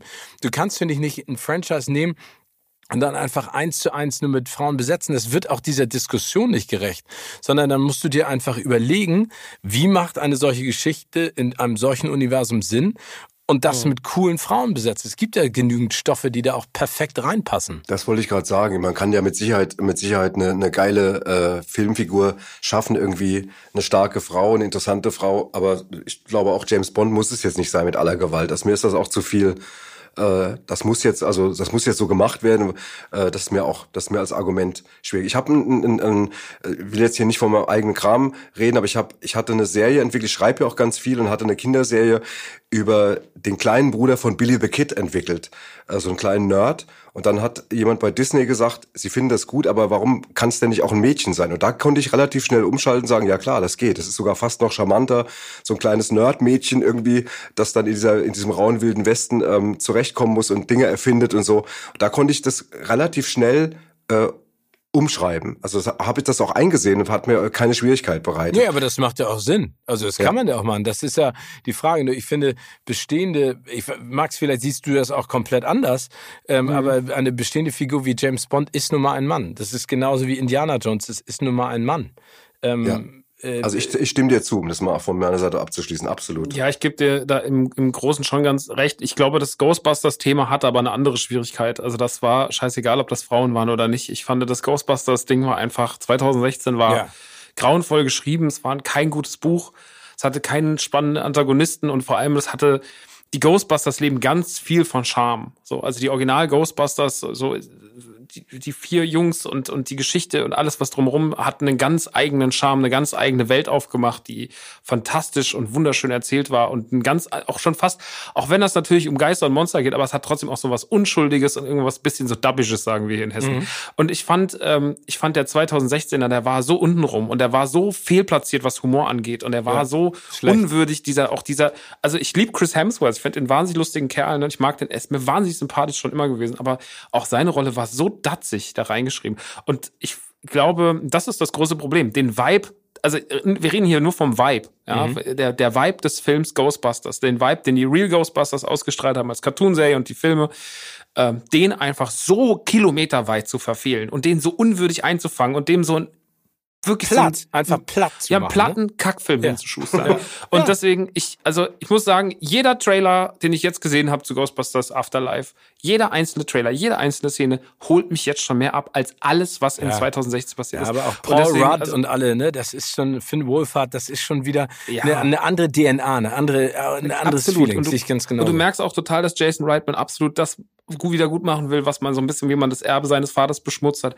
Und das mit ganz, ganz viel Fingerspitzengefühl und einer ganz großen. Ich meine, klar werden sie, ne, wenn man erst alles sieht, was so passiert, dass die Goza zurückholen, dass jetzt irgendwie, dass die Terror Dogs wieder da sind. So gestern kam mir der dritte Trailer und dann mhm. habe ich den auch schon fünfmal geguckt gestern und so und war schon wieder den Tränen nah und war so, auch ja, toll. Mhm. Ähm, aber das ist alles so, du merkst so, das wird so ein Liebesbrief an dieses Franchise. Und das ist mir so, so, so, so wichtig. Ja, ähm, Und, und äh, hast du ihn schon gesehen? Hast du ihn schon sehen dürfen? Nee. Nee, ich habe ihn noch nicht gesehen. Okay, also wirst du wahrscheinlich dann auch vermutlich ja. nächste Woche sehen. Genau. Ja, ähm, genau. Ich bin jetzt auch dann, fahre dann extra nach München aus Frankfurt. Also komplett dumm. Aber ich, ich halt nicht aushalte. Ähm, und, und das ist so, das glaube ich, wird so, so musst du halt mit Sachen umgehen. Ich glaube, es ist aber auch okay, wenn Franchises auf die Fresse fallen. Also so auch das Problem, was Episode 7 bis 9 haben bei Star Wars und die haben ihre Fehler, da stimme ich dir komplett zu. Aber ich glaube, dass das passiert ist, hat dann vielleicht auch ganz gut getan, dass Mandalorian dafür so gut wurde. Ja. Und äh, ich glaube, das immer so, ich glaube, ein Fehltritt in einem Franchise ist auch absolut legitim, wenn er dazu führt, dass was Gutes mit dem Franchise passiert. Das habe ich im Videospielsektor schon gehabt mit Resident Evil oder sowas, das habe ich jetzt im Film schon gehabt mit Star Wars oder halt auch mit den Ghostbusters. Und ich finde es auch immer ganz schön, wenn, ähm, also ich finde, ein Fehltritt ist auch absolut okay. Und ich nehme, und was man auch, was, was man sich eh abgewöhnen muss, ist so dieses so Leute, die dann gesagt haben, ja, Ghostbusters 2016, das hatten wir jetzt auch in der He-Man-Diskussion, als die neue Motu-Serie kam, Revelation auf, mhm. auf Netflix, ähm, dass dann Leute sagen so, ja, also das hat mir jetzt alles von früher kaputt gemacht. Ja, Bullshit. Bullshit finde ich auch. Das ist Bullshit. So, also nur weil Ghost, ich habe Ghostbusters 2016 gesehen, ich habe ihn mir sogar viermal angeguckt, dreimal davon im Kino, weil ich wollte ihn gut finden mit aller Macht, habe gesagt, es geht nicht, aber ich habe es versucht und äh, dann, weißt du, habe ich danach einfach eins und zwei, die habe ich seitdem so oft gesehen und die sind keinen Meter schlechter geworden, sondern das ist einfach so, ja, die liebe ich jetzt noch mehr. Ja. Und wenn der Afterlife nicht gut wird, dann ist es auch nicht schlimm. Nee, ich so. finde, man kann das ja versuchen. Ich glaube, das Problem und dann schließen wir das Thema Star Wars ab, weil wir uns sonst äh, Hennys äh, Zorn abholen ähm, oder oder fängt an einzuschlafen. Ich glaube, das Problem bei bei sieben, acht und neun ist einfach, dass sie zu sehr äh, willens waren oder mhm. sich gewünscht haben, es allen recht zu machen. Den, mhm. den alten Star Wars-Fans und der neuen Generation, die vielleicht nur Lego Star Wars kennt. Und mhm. das fand ich einfach schade. Und du hast es eben richtig gesagt, Mandalorian ist etwas Eigenständiges mit einem eigenen Erzählstrang, mit einer eigenen Art und Weise, eine Helden und Figuren aufzubauen aus diesem Universum. Und da haben sie sich einfach was getraut. Zum Beispiel, ähm, dieser Standalone-Film aus der äh, aus dieser ganzen Star Wars-Welt Rogue One, den finde ich zum mhm. Beispiel total geil weil der, der mega, ja. weil der einfach mega ist. Der erzählt eine eigene Geschichte mit eigenen Figuren in diesem Universum. Und sieben, acht und neun sind dann ist noch mal der Vater, noch mal und die verlieren. Das ist, wo du denkst, es muss nicht sein. Aber ja. egal, das machen wir ein andermal. Schnacken wir andermal. Wir reden Macht, verabredet ihr euch. Genau, verabreden wir uns. Aber ähm, ich würde gerne noch mal darauf eingehen, weil das macht so einen Spaß, sich mit euch zu unterhalten. Äh, Max, hast du sozusagen äh, von Anfang an diese Fertigkeit, auch mit Sprache umzugehen, als Musiker, als Rapper, als Podcaster, sozusagen in die Wiege gelegt bekommen? Weil äh, das ist ja schon bezeichnend, äh, was Henny über Jahrzehnte jetzt ja mittlerweile auch in dieser Comedy-Szene und als Musiker und auch als Drehbuchautor, was du ja erzählt hast, da zustande gebracht hat. Ist das etwas, was in eurer Familie immer gepflegt wurde, sozusagen der Austausch mit Worten und auch die Eloquenz, die ihr an den Tag legt? Also wenn man natürlich nicht komplett stumpf ist und sich da auch mit beschäftigt, was die Eltern machen. Und ich habe das ja immer sehr, sehr viel konsumiert. Und ich meine, als ich ein Kind war, war halt ja Badesalz auch wirklich so, das war ja der absolute Peak, so mit eigenem Kinofilm und ne, Platten ständig auf Platz eins und keine Ahnung. Das war ja noch die goldene Zeit, wo man noch CDs verkauft hat, wirklich viele CDs verkauft hat. Ähm, und das natürlich irgendwie alles so mitbekommt ähm, also wenn du da nicht komplett ignorant bist oder dich das komplett gar nicht interessiert, dann nimmst du das natürlich alles automatisch auf. Und das schreibt natürlich dein, deine Wahrnehmung von, von, von Popkultur auch mit. Ähm, tatsächlich war es auch immer so, dass wir auch, äh, meine Eltern haben sich ja relativ früh getrennt, aber wenn ich dann hier war und sowas, wenn wir dann irgendwie Filme geguckt haben oder sowas, dass mich da auch immer so, wenn mein Vater gesagt hat, das und das ist witzig oder das ist gut, dann war das immer für mich so wie so ein, das war so ein ganz krasses Gesetz als Kind. Also das war so richtig so, okay, der Mann, der weiß es einfach von allen am besten, das muss dann auch stimmen. Und das hat sich dann in 90, 95 Prozent der Fälle dann auch für mich bewahrheitet. Gott sei Dank. Und ähm, das hat dann irgendwie, also der hat sehr, sehr, das, das schreibt deine, deine Wahrnehmung von Popkultur, aber auch das Schaffen von Popkultur komplett mit. Und ähm, gut ist dann nur, wenn man dann noch eine eigene Note entwickelt, weil ich glaube, mit 14, 15, 16 ist man noch so ein bisschen so, dann versucht man das so nachzumachen. Und dann habe ich auch so kommen mit die Stücke für die Schule oder sowas geschrieben. Und die waren dann natürlich sehr Badesalz-esk.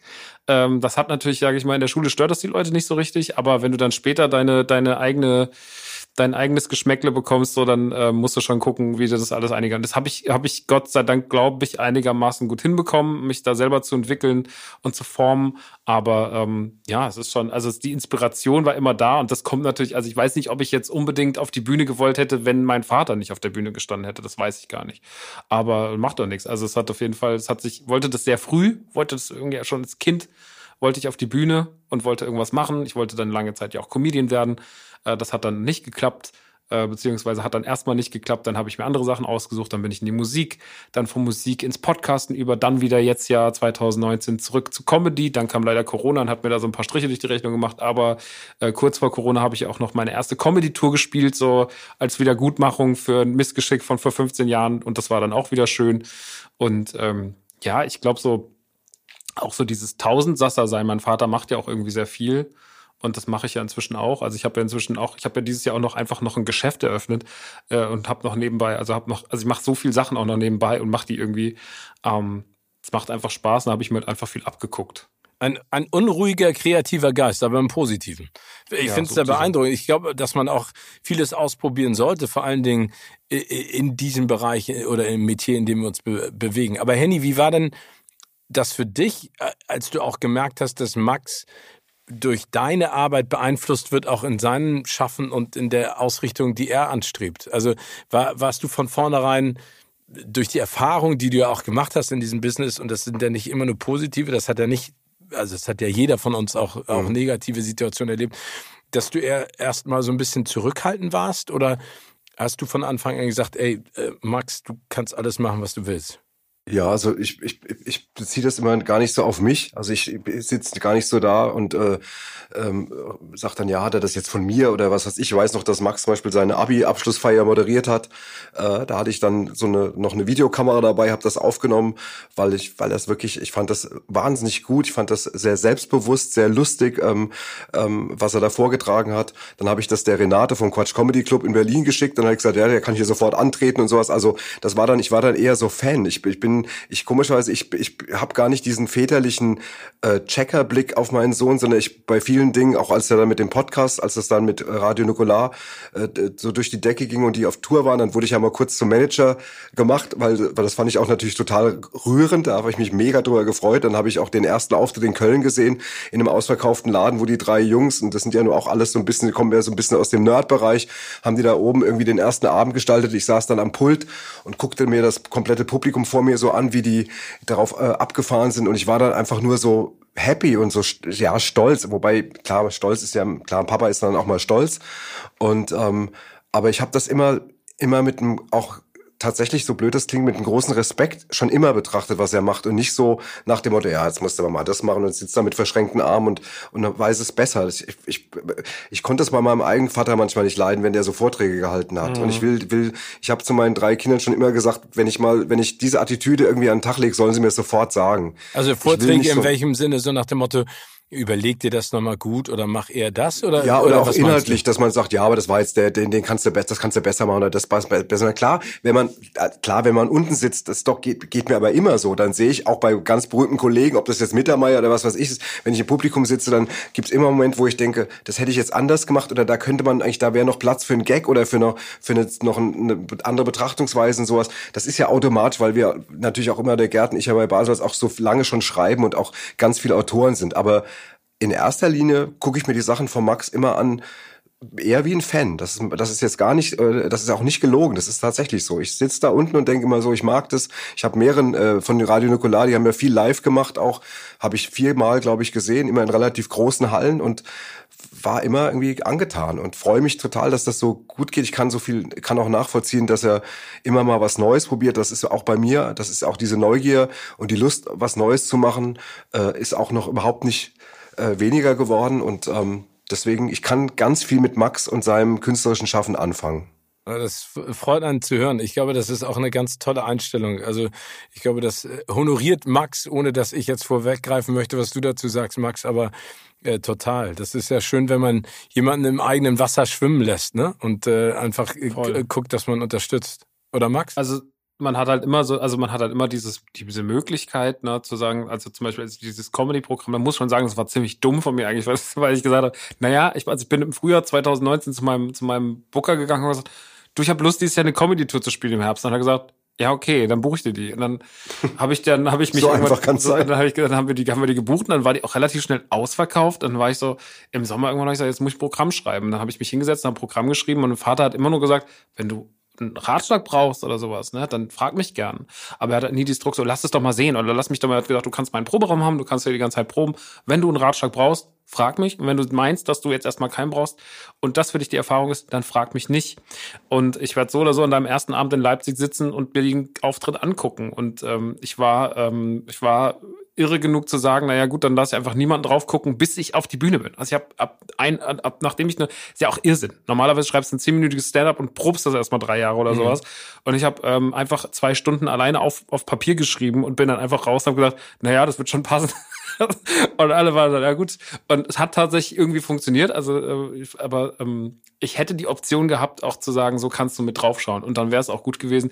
Aber vielleicht ist man da auch manchmal ein bisschen stolz, weil man halt natürlich auch schon mal, ja, du bist ja auch der Sohn. Also ich glaube, äh, nichts wurde mir natürlich so oft unterstellt, wie wenn ich mal witzig war, dann hat er gesagt, ja, das hat er eh von seinem Vater. Oder wenn ich irgendwo erfolgreich war, dann ist ja nur wegen seinem Vater. Also das hast du ja, ja immer mal ja wieder so. Ja, das ist ja aber auch völlig. Er hat auch eine Nummer, Steve, hat eine Nummer in dem Programm, wo er mich total fertig macht. Wirklich? ja, wirklich. Ich saß da unten, geht es darum, ob ich, wenn die Leute ihn gefragt haben, ob ich zu Hause lustig war oder ob ich dann auch privat lustig bin, was tatsächlich ja wahrscheinlich öfters mal gefragt wird. Ja, ja. Und dann hat er daraus eine Nummer gemacht und hat so völlig übertrieben, dass ich dann irgendwie mit, was weiß ich, was eine, mit scheiß großen Brillen durch die Gegend laufe und sonst was irgendwie und so ganz mies, so als wäre ich der letzte, so ein ganz schlecht billiger, so ein kleiner Zirkusclown. Ja, ja, ja. Und ich saß so da und die Leute immer so und so, das war so ein nettes Publikum auch bei ihm und so, die guckten immer zu mir und so und so und dann, und dann drehte sich irgendwann so ein Mädchen und sagt, das haben sie aber nicht nötig, Herr Nachts. Und ich sage, nee, ich halte das schon aus. er meint es nur nett am Ende. Ja, genau, er meint es nicht so. Er, da, er tobt sich nur gerade aus. Habt ihr denn eigentlich ein gemeinsames Filmritual neben den Sachen, die ihr für euren Podcast macht? Also, dass ihr immer wiederholt? Keine Ahnung, äh, am Geburtstag wird immer ein bestimmter Film geguckt, zu Weihnachten nee. Film? Gar nicht. Nee, ich überlege gerade, also wir haben, ähm, weil wir wohnen ja auch nicht in einem Ort, also wir, viele von den Filmen, die wir besprochen haben, also wir haben einige zusammen auf der Couch geguckt natürlich, ähm, das ging aber nicht immer. Ich überlege gerade, wann wir zusammen das letzte Mal wirklich im Kino waren. Es gibt doch ein Foto, wo, wo was wir mal gepostet haben, in welchem Film war Birdman. Schwarz in Birdman, genau. Das ist lange. Ja, genau, das ist schon länger her. Und da habe ich ihn reingeschleppt, da habe ich gesagt, Max, den hatte ich schon einmal alleine gesehen, ich gesagt, Max, den musst du sehen, das ist einfach was Besonderes, was very special, das kann auch prägen, auch was so Verständnis von, mhm. von sich was trauen im Film und so angeht. Und dann habe ich ihn gezwungen, mit mir nochmal reinzugehen. Und? Max, hat sich's gelohnt? Ja, ich habe den geliebt. Also ich habe den jetzt, hab den noch, hab danach noch ein paar Mal gesehen. Ich liebe den. Äh, aber das, das würde ich halt, hätte ich tatsächlich gerne öfter solche Momente mit ihm. Ne? Aber das ist halt einfach das immer das Problem mit Zeit und und Zeit und Raum wollte ich schon sagen, aber so dieses tatsächlich, ja doch auch. So, ne, Zeit und Raum ist es ja, wenn ihr nicht in einem Ort wohnt, ist es ja. Ja, ja das ist halt immer ein bisschen, ist ein bisschen ja. schwierig so. Aber ähm, ich war, also wenn, was mir, was als Kind mir tatsächlich, das ist jetzt, das ist jetzt sehr weit nach hinten gegriffen, aber was da eine Tradition war, was wir wirklich sehr oft geguckt haben auf VHS, äh, war Tiny Toons verrückte Ferien. und das ist, das ist ein überragend, ein überragend witziger Cartoonfilm, ähm, den ich auch heute noch sehr gut gucken kann, über die Tiny Toons, den es nicht auf Blu-ray und in keiner digitalen Form gibt, irgendwie, den irgendwann mir mal jemand von der VHS als äh, runtergezogen hat in Deutsch, damit ich ihn nochmal gucken kann. Aber ah, den haben wir relativ oft geguckt und der hat auch so ein bisschen mein, mein Comedy-Verständnis mit, weil ich das immer so faszinierend fand, dass mein Vater, obwohl das ja ein, augenscheinlich ein Kinderfilm war, der aber so einen, weil Tiny Toons waren ja auch so von Spielberg und so mitgeschrieben ja. und der auch dann trotzdem so einen erwachsenen Anstrich hatte, ähm, das, auch so äh, Humor hatte der halt auch so den diese typischen Filme, wo du sagst, die Gags, die sind jetzt eher für die Kids und die Gags sind eher für die Erwachsenen. Ähm, also wie es man ja auch aus Pixar oder sowas kennt. Und das hatte dieser Film teilweise auch so doll. Und den haben wir damals oft geguckt und das äh, ist mir immer noch eine meiner liebsten Erinnerungen, wie mein Vater sich bei Tiny Toons äh, beim Tiny Toons Film mit mir zusammen kaputt gelacht hat. Da das war ich. Halt, aber habt ihr den noch? Habt ihr den noch ich? Ich habe den jetzt, ich habe den jetzt wieder, ja. Also ah, ich habe ja. den, hab den jetzt wieder, ich habe mir jetzt da wieder, wie gesagt, ich habe eine Kopie von der VHS von einem von einem Hörer von mir bekommen der hat mir den dann irgendwie digitalisiert und ich habe den jetzt wieder, ich habe den seitdem ich den habe auch schon wieder dreimal geschaut, weil der geht nur eine Stunde und er ist wahnsinnig witzig. Also das ich appelliere immer noch, dass der nochmal irgendwann so eine geile Blu-ray 4K-Version bekommt. Also, irgendwann. Äh, oder ein Remake. so, ich würde jetzt gerne mal testen, wie gut ihr euch gegenseitig kennt. Ähm, und habe mal so ein paar Fragen vorbereitet. Boah. Und äh, gebe euch ein paar Antworten zur Auswahl. Und ich fange mal mit Henny an. Mhm. Wofür gibt Max am liebsten sein Geld aus? Für A. Fast Food, B. Alte Gameboys, C. Badesalz-Schallplatten. Alte Gameboys. Das stimmt, Max, ne? Du bist äh, ein, ein Gameboy-Sammler, oder? Ich bin ein äh, Retro-Toy, äh, Retro-Toy und Retro-Konsolensammler, ja. Also was heißt Retro-Konsolen? Also du hast noch hier so eine ColecoVision von früher und sowas mit oder das nee, gar nicht? ich fange da an, wo ich auch angefangen habe, also so, okay. mit dem ersten Gameboy so Ende der 80er ähm, und dann tatsächlich da von da aus, also alles was Nintendo und sowas gemacht hat. Ich habe eine, ich glaube, ich habe jetzt 6000 Videospiele oder sowas. Die ziehen sich was? natürlich bis heute. Ja. Oh. Ähm, Okay. Es ist viel, es ist viel. Es von, den Funko Pops, äh, von der Funko Pop Wand ganz zu schweigen. Ah, ich, sammle, einfach sau viel Zeug, Steven. Aber das ist auch okay. Aber ja, tatsächlich, Videospiele ist so, ist so mein, ist so eins meiner größten Steckenpferde. und Actionfiguren. Deswegen habe ich jetzt auch so einen Spielwarenladen mir einfach noch aufgemacht. Ähm, ja, also ich. Welche äh, Actionfiguren sammelst du denn? Ähm, Oder die He-Mans und äh also He-Man finde ich momentan finde ich Wahnsinn, was die wieder raushauen. Auch ja. die klassischen Sachen eh so. Finde He-Man ist eine der schönsten Toylines ever. Finde ich auch. Ähm, ich finde aber auch so, also natürlich auch was meine Kindheit so geprägt hat, sich da Sachen wieder zu holen. Ghostbusters, ähm, die Real Ghostbusters von 89, 90, so die ganzen Sachen, die habe ich teilweise original verpackt auf Karte mir nochmal besorgt. Also so, dass du wirklich die auf, auf der deutschen Karte hast, so wie wir die früher damals im Karstadt gekauft haben.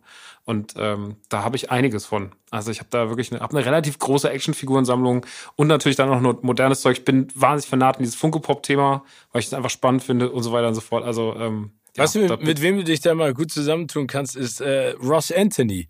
Der hat alle Figuren von äh, He-Man, also die Original. Das wurde mir schon mal gesagt, das ist krass. Ja, ne? Äh, richtig. Und äh, Thunderbirds, aber vor mhm. allen Dingen, ich habe, äh, also weil wir sind ja am gleichen Management und ich, äh, ich schätze und mag ihn total gerne, Ross. Aber der ist da richtig fanat rein, ne? Also richtig fanat. Das ist völlig das absurd. Ja, aber es ist geil. Also was der alles zu Hause stehen, das ist echt beeindruckend. Also Steven, wenn du mal im Rhein-Main-Gebiet bist, ich will jetzt hier nicht so plumpe Werbung für den Laden meines Sohns machen, aber das ist schon ein Paradies. Also du kannst da, wenn du da reingehst, du kannst nicht rausgehen, ohne Wie irgendwas gekauft zu haben. Nerdy Turdy World heißt er. Nerdy Turdy World? Nerdy, Nerdy Turdy World. Nerdy Turdy. Also, ja, da, das ist echt, das ist ein zauberhafter Laden, der auch eine extremst gute Atmosphäre hat. Ich war ja selbst auch so ein bisschen aufgeregt, als ich da reinkam, hat natürlich gehofft, dass es mir gefällt, aber ich bin also nicht Ey, nur nicht enttäuscht worden. ich total drauf. Das ist genau meine Welt. Das genau meine Welt. Ich, ich kaufe da jedes Mal. Ich habe neulich habe ich äh, Rocky Balboa und Clubber Lang, also Stofffiguren gekauft. Nein. So. ja, äh, also wir hatten ja früher, wir hatten ja früher äh, zu Hause war meine, mein Bruder ist so ein riesen E.T.-Fan, alles von E.T. Und mhm. erinnert ihr noch, äh, es gab mal diesen äh, Film in Disney World, Captain EO, mit ja, Michael klar, Jackson. Michael Jackson-Film. Genau, und da hatten wir die Stofftiere auch. Figment zum Beispiel ist dieses komische fliegende Ding mit diesem. Ja, der, der lilane Drache, ne? Ja, genau, also, also völlig ja. absurd. Geile Sachen. Aber guck, das ist jetzt auch noch so ein Thema bei mir. Das bin nämlich, ich bin noch ein ganz schlimmer Disneyland-Nerd, aber das, äh, das machen wir jetzt nicht. Oh, das bin ich auch. Ich habe so viel Zeit da verbracht. Aber kommen wir mal zur nächsten Frage.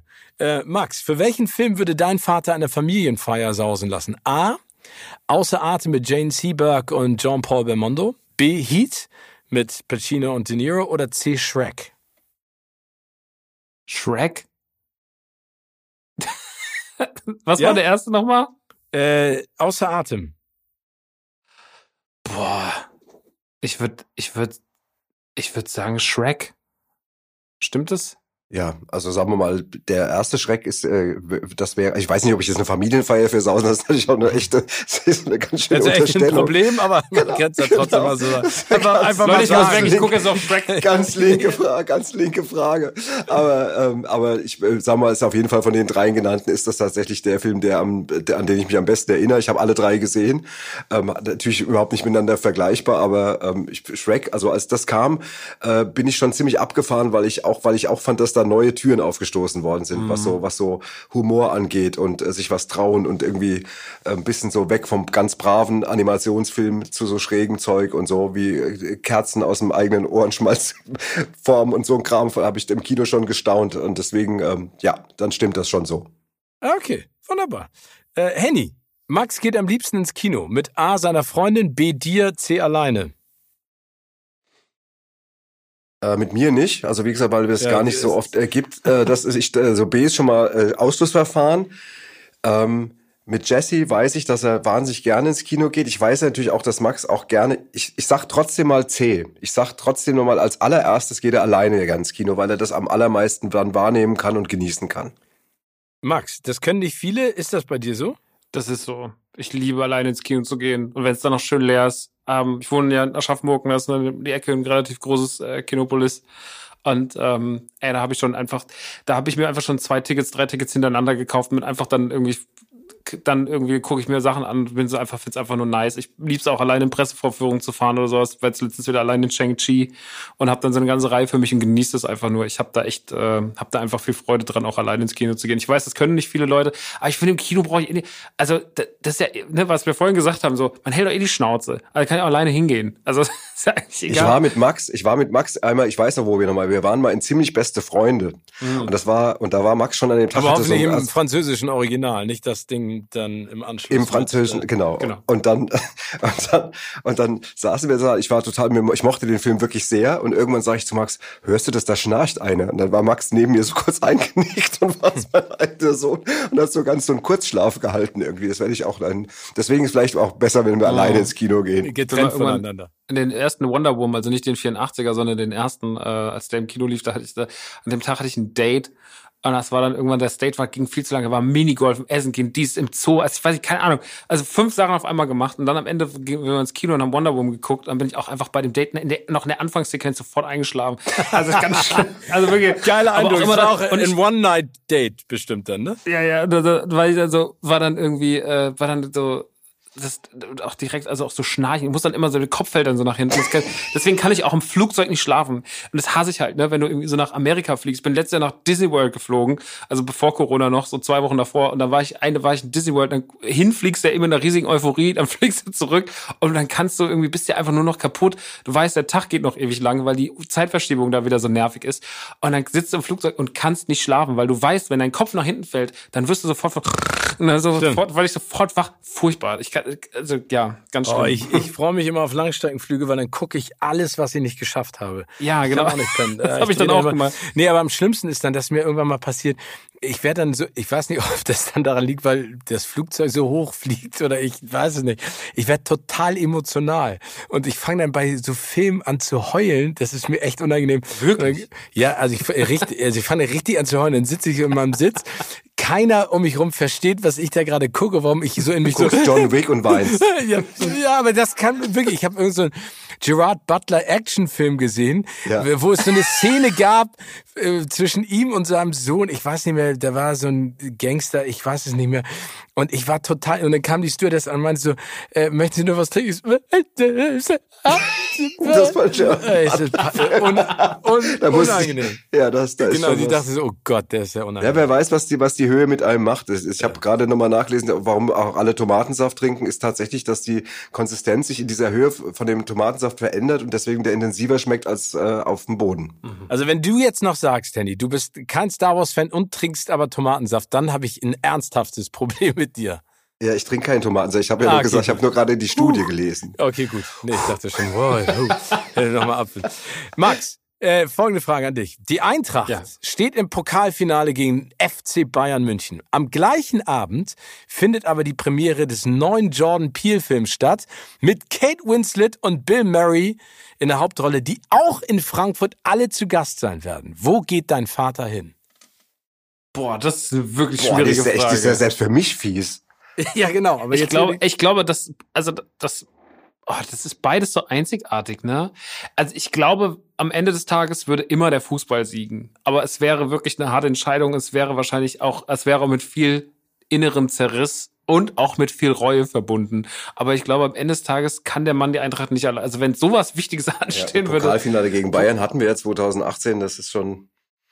Also ich. Äh, Ach so, gut, wenn man es aber schon mal hatte, und vielleicht auch nochmal haben kann. Das eine ist vielleicht ein bisschen einzigartiger. Vielleicht ist der Filmabend auch ein bisschen einzigartiger. Was würdest du machen, Henny? Also es ist wirklich ein großer, normale, der erste Impuls war zu sagen, nee, natürlich das Pokalendspiel, aber andererseits Kate Winslet kennenzulernen, allein diese Chance, die hat man ja dann vielleicht nie wieder. Und äh, da ich ja eigentlich gefühlt mit ihr zusammen sein müsste, Die Worte eines Stalkers. genau, genau, vor seiner Festnahme. genau. Aber sie, sie will das. Sie muss mich nur kennenlernen. Sie will ja, das. Lassen Sie ja, mich genau. durch. Und Jordan Peele will dann auch unbedingt natürlich mit mir drehen, weil den liebe ich wirklich sehr. Also ich äh, sind wir ja automatisch bei der Regisseursfrage und ich, ich schätze den so. Der ist ja noch so jung und so. Also das ist natürlich wirklich, also ist natürlich einiges äh, dann noch Bill Murray. Also ja, ich, ich also ich, die, die diese Filmpremiere ist auf jeden Fall wenn, wenn es was schafft, mich von einem Pokalfinale gegen die Bayern abzuhalten mit der Eintracht, dann wäre es das. Hm. Okay. Henny, Max Lieblingskleidungsstück ist A, eines seiner Basecaps, B, sein Schlafanzug, C, ein T-Shirt aus der eigenen Kollektion. Ein T-Shirt aus der eigenen Kollektion, würde ich sagen. Max? Nee, es ist, ist tatsächlich eine Kappe. Okay. Ich bin einfach, ey, ich hasse einfach mein Haus, weil das, ich trage einfach gerne Kappen. Und ich habe auch ein Kappengesicht. Meinst du, das, macht, meinst, du das, einfach, meinst du das Knie, das durchkommt? Oder äh, ja, ja, das, Knie, das dritte Knie, was oben durch. Ja, das äh, bei mir auch so. Das Problem ist nur, ich habe noch nicht mal ein Kappengesicht. Also ah. wenn ich, ich sehe aus wie so ein aufgehender Mond, wenn ich mir eine Baseballkappe aufsetze. Ich auch, ich hab, ich hab, bei mir ist es ja ähnlich und ich habe auch, ich, äh, ich habe mich irgendwie jetzt mit abgefunden, dass es so ist und ähm, äh, weil ich auch, wenn ich mit Kappen und sowas, also wenn ich eine Kappe aufziehen muss, Spaß meine Freundin sofort sagt, du siehst sowas von bescheuert aus. Ich hatte, ich hatte ja immer den Traum davon, Henny, dass ich mir mal die Haare abrasieren kann. Weißt du, so eine Glatze. Ja. Und dann hat äh, mein Friseur, den ich sehr schätze, weil er seit Jahren meine Haare versucht zu retten, äh, zu mir gesagt, du hast so eine hässliche Kopfform, Steven, lass das lieber. Und jetzt stehe ich vor dem Dilemma. Was mache ich? Bist du bei dem geblieben oder hast du dann wenigstens den Friseur gewechselt? Nee, ich bin immer noch bei dem, weil ich ja. mag das. Das ist so ein Sadomaso-Geschichte. Schneiden okay, und dabei verstehe. richtig einen auf die Schnauze kriegen, verbal. Das finde ich total geil.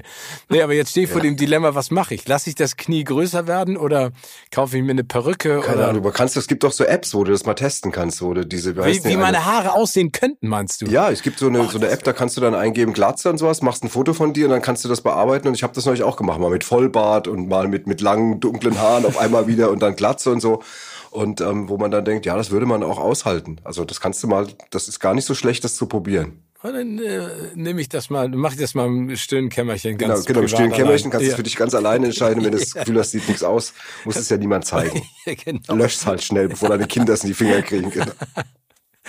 Max, zum Karneval geht Henny am liebsten als A. Balu der Bär, B. Garderobendame oder C. Gerd Knebel. Balu der Bär, weil Dschungelbuch war doch der erste, oder den Film hat er doch am häufigsten in seinem Leben im Kino gesehen. Er liebt, und er liebt Balu und er liebt das Dschungelbuch. Das ist so, ne? Ja. Henny? Ja, da, sag mal, das ist jetzt Jein. Also sagen wir mal, wenn ich mich verkleiden würde oder wenn ich jetzt in eine Rolle reingehen würde, wenn ich jetzt mal rein vom Rollenspiel, würde ich tatsächlich lieber die Garderobendame spielen, weil, weil ich irgendeine so hessische ältere Frau zu spielen, würde mir auch Spaß machen. Aber an Karneval bist du ja auch mal, hast ja mal frei. Du okay. musst ja keine Rolle spielen. Da gut. bist du einfach mal Balu. Ja, gut, Danke. dann, dann stimmt's wohl. aber, aber Balu, aber, äh, das Original hast, habt ihr dann, äh, logischerweise habt ihr dann, sag ich mal, die, Real-Digital-Verfilmung gesehen, ne, vom Dschungelbuch. Ich hab, äh, also ich habe, ich muss sagen, ich war zehn, als ähm, äh, Dschungelbuch lief im, im das erste Mal und es war der, äh, weil du ja auch mit deinen Gästen öfters mal darüber sprichst, welcher Film so geprägt hat. Und ähm, das war wirklich, ich war da sechsmal die Woche drin. Das war der erste Film, wo ich allein ins Kino bin. Das war um die Ecke, das Bali-Kino. Mhm. Und äh, meine Mama war froh, wenn sie mich dann irgendwie mal ein paar Stunden aus dem Haus hatte. Und äh, dann hat die mir dann die paar Mark gegeben. Dann bin ich dahin marschiert und bin dann tatsächlich, also ich bin das erste Mal war ich samstags drin. Und dann bin ich die ganze Woche jeden Tag in Dschungelbuch gegangen. Und wenn ich heute den Film sehe, wenn er so anfängt, Dschungel, die Stiften und so, mhm. habe ich sofort das Gefühl, wieder zehn zu sein. Das ist tatsächlich ein Aber Film, die Stimme ist auch so wahnsinnig gut. Und vor allen Dingen, wenn du dir da mal die Synchronisation anhörst, das äh, habe ich jetzt letztens auch mal gemacht. Äh, es gibt eine Stimme, ich weiß gar nicht, ob das die von Baluda Bears oder von äh, Shirkan, äh, die dann auch bei den Aristocats wieder auftaucht. Ne? Mhm. Bei den, also die Synchronstimmen, das habt ihr ja auch eben gerade vorhin angesprochen, äh, viele der Filme, die bei Kabel 1 laufen, vor allen Dingen auch die Bud Spencer Filme oder einer äh, hier, äh, mein Name ist Nobody, einer meiner absoluten Lieblingswestern ähm, da ist die Synchronisation so großartig, ne? Also da ist sie besser als das Original. Ich weiß nicht, ob das. Aber das bei dem Bud Spencer und Film ist, war das doch auch diese Rainer Brandt-Geschichte, über die wir ja auch schon mal gesprochen haben. Der Schnodderdeutsch. Das Schnodderdeutsch, dieses äh, Mr. Tschüssikowski, der hat es doch yeah. auch teilweise erfunden. Weißt du, dann da geht Terence Hill dann so vom Pferd weg und dreht sich nochmal um, sagt irgendeine Scheiße, so wie mach kein, äh, mach keinen Quatsch oder keine Ahnung oder so. Und also das ist jetzt noch ein relativ schlechtes Beispiel, aber der hat, der hat teilweise wahnsinnig lustiges Zeug gemacht. Und das hat ja auch dann zum Beispiel damals die zwei 2, diese Serie ja auch in Deutschland dann viel populärer werden lassen, als es im Original je erreicht hat. Ja, genau, aber, also aber toll. Ne, also ja, super. Ich, wie gesagt, auch, auch die Nebenfiguren bei Mein Name ist Nobody ist ja so schön, wenn dann äh, die Chaoten, äh, also die Bösewichte dann wieder ans, auf die Omme kriegen oder äh, dann, äh, es ist ja eine der Anfangsszenen, wo sie dann dieses Dach halten müssen zu viert. Ich weiß nicht, ob ihr diese Szene vor Augen habt. Und dann sagen die, äh, was, wie, äh, wo, was? Also sie sagen ja eigentlich nichts im Original, ja. aber im, im Deutschen sagen sie, äh, was, was hat er gesagt, wie, wo, was? Also die, das kriegt immer so eine schöne Tollpatschigkeit noch zusätzlich. Ja, ja. Das, wir haben, wir, Max und ich reden, haben schon viel auch in unserem Podcast über, über Synchronisation geredet, über die Stimmen, äh, die auch Schauspieler äh, sagen wir, in unserer Wahrnehmung äh, geprägt haben, mitgeprägt haben. Und wir haben da auch eine gute Kultur, finde ich. Also das gibt ja viele Länder, die es gar nicht machen.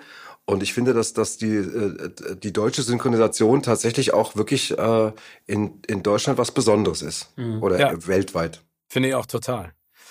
Henny und Max, das war eine große Freude, mit euch beiden zu plaudern. Das hat äh, total Bock gemacht und ich glaube, wir haben die Möglichkeit, das hoffentlich nochmal fortzusetzen, weil es gibt sehr, ja sehr neben Star Wars und anderen Remakes noch ja, viele. Da müsst ihr euch alleine zusammentun. Nee, aber, aber viele, viele andere Themen, äh, die wir beide äh, die wir drei besprechen können. Aber jetzt nochmal die Abschlussfrage. Die berühmt-berüchtigte. Welcher Filmtitel passt denn aktuell perfekt zu eurer beider Leben? Henny und Max. Fiktional also, oder äh, real?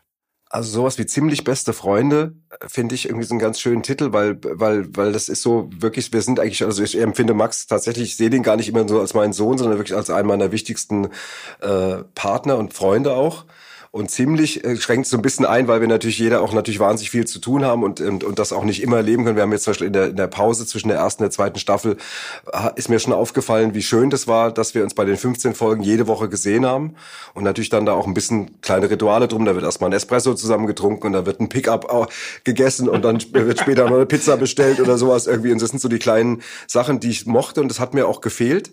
Ähm, deswegen einfach eingeschränkt durch das, was wir dann beide so viel zu tun hatten. Wir haben ja mit Badesalz auch noch einen Podcast Radio Badesalz gegründet, jetzt in der Corona-Zeit, also auch sehr zeitintensiv äh, und so weiter. Dann sieht man sich nicht so und deswegen ist es nur ziemlich beste Freunde, weil wir es nicht immer so pflegen können, aber die Betonung liegt auf beste Freunde.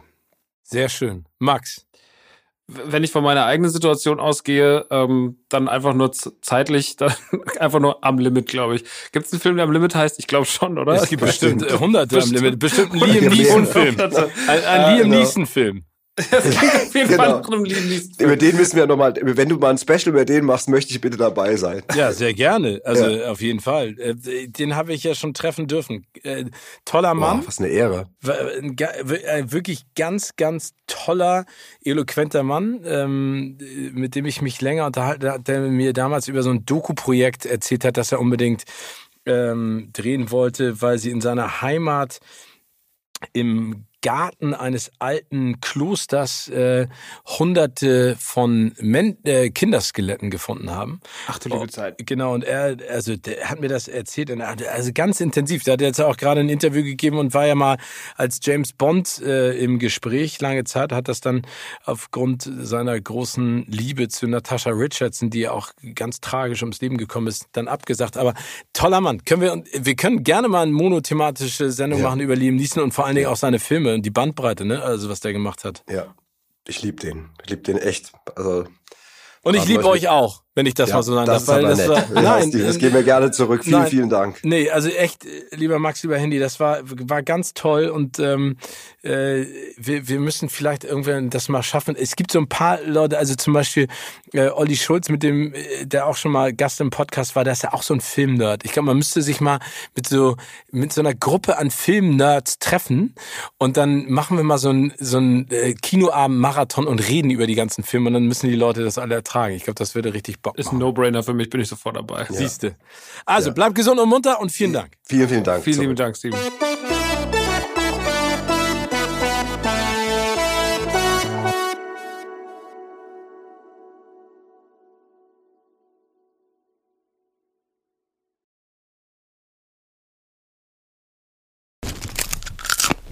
Kino oder Couch wurde euch präsentiert von unserem Kinopartner Sinistar.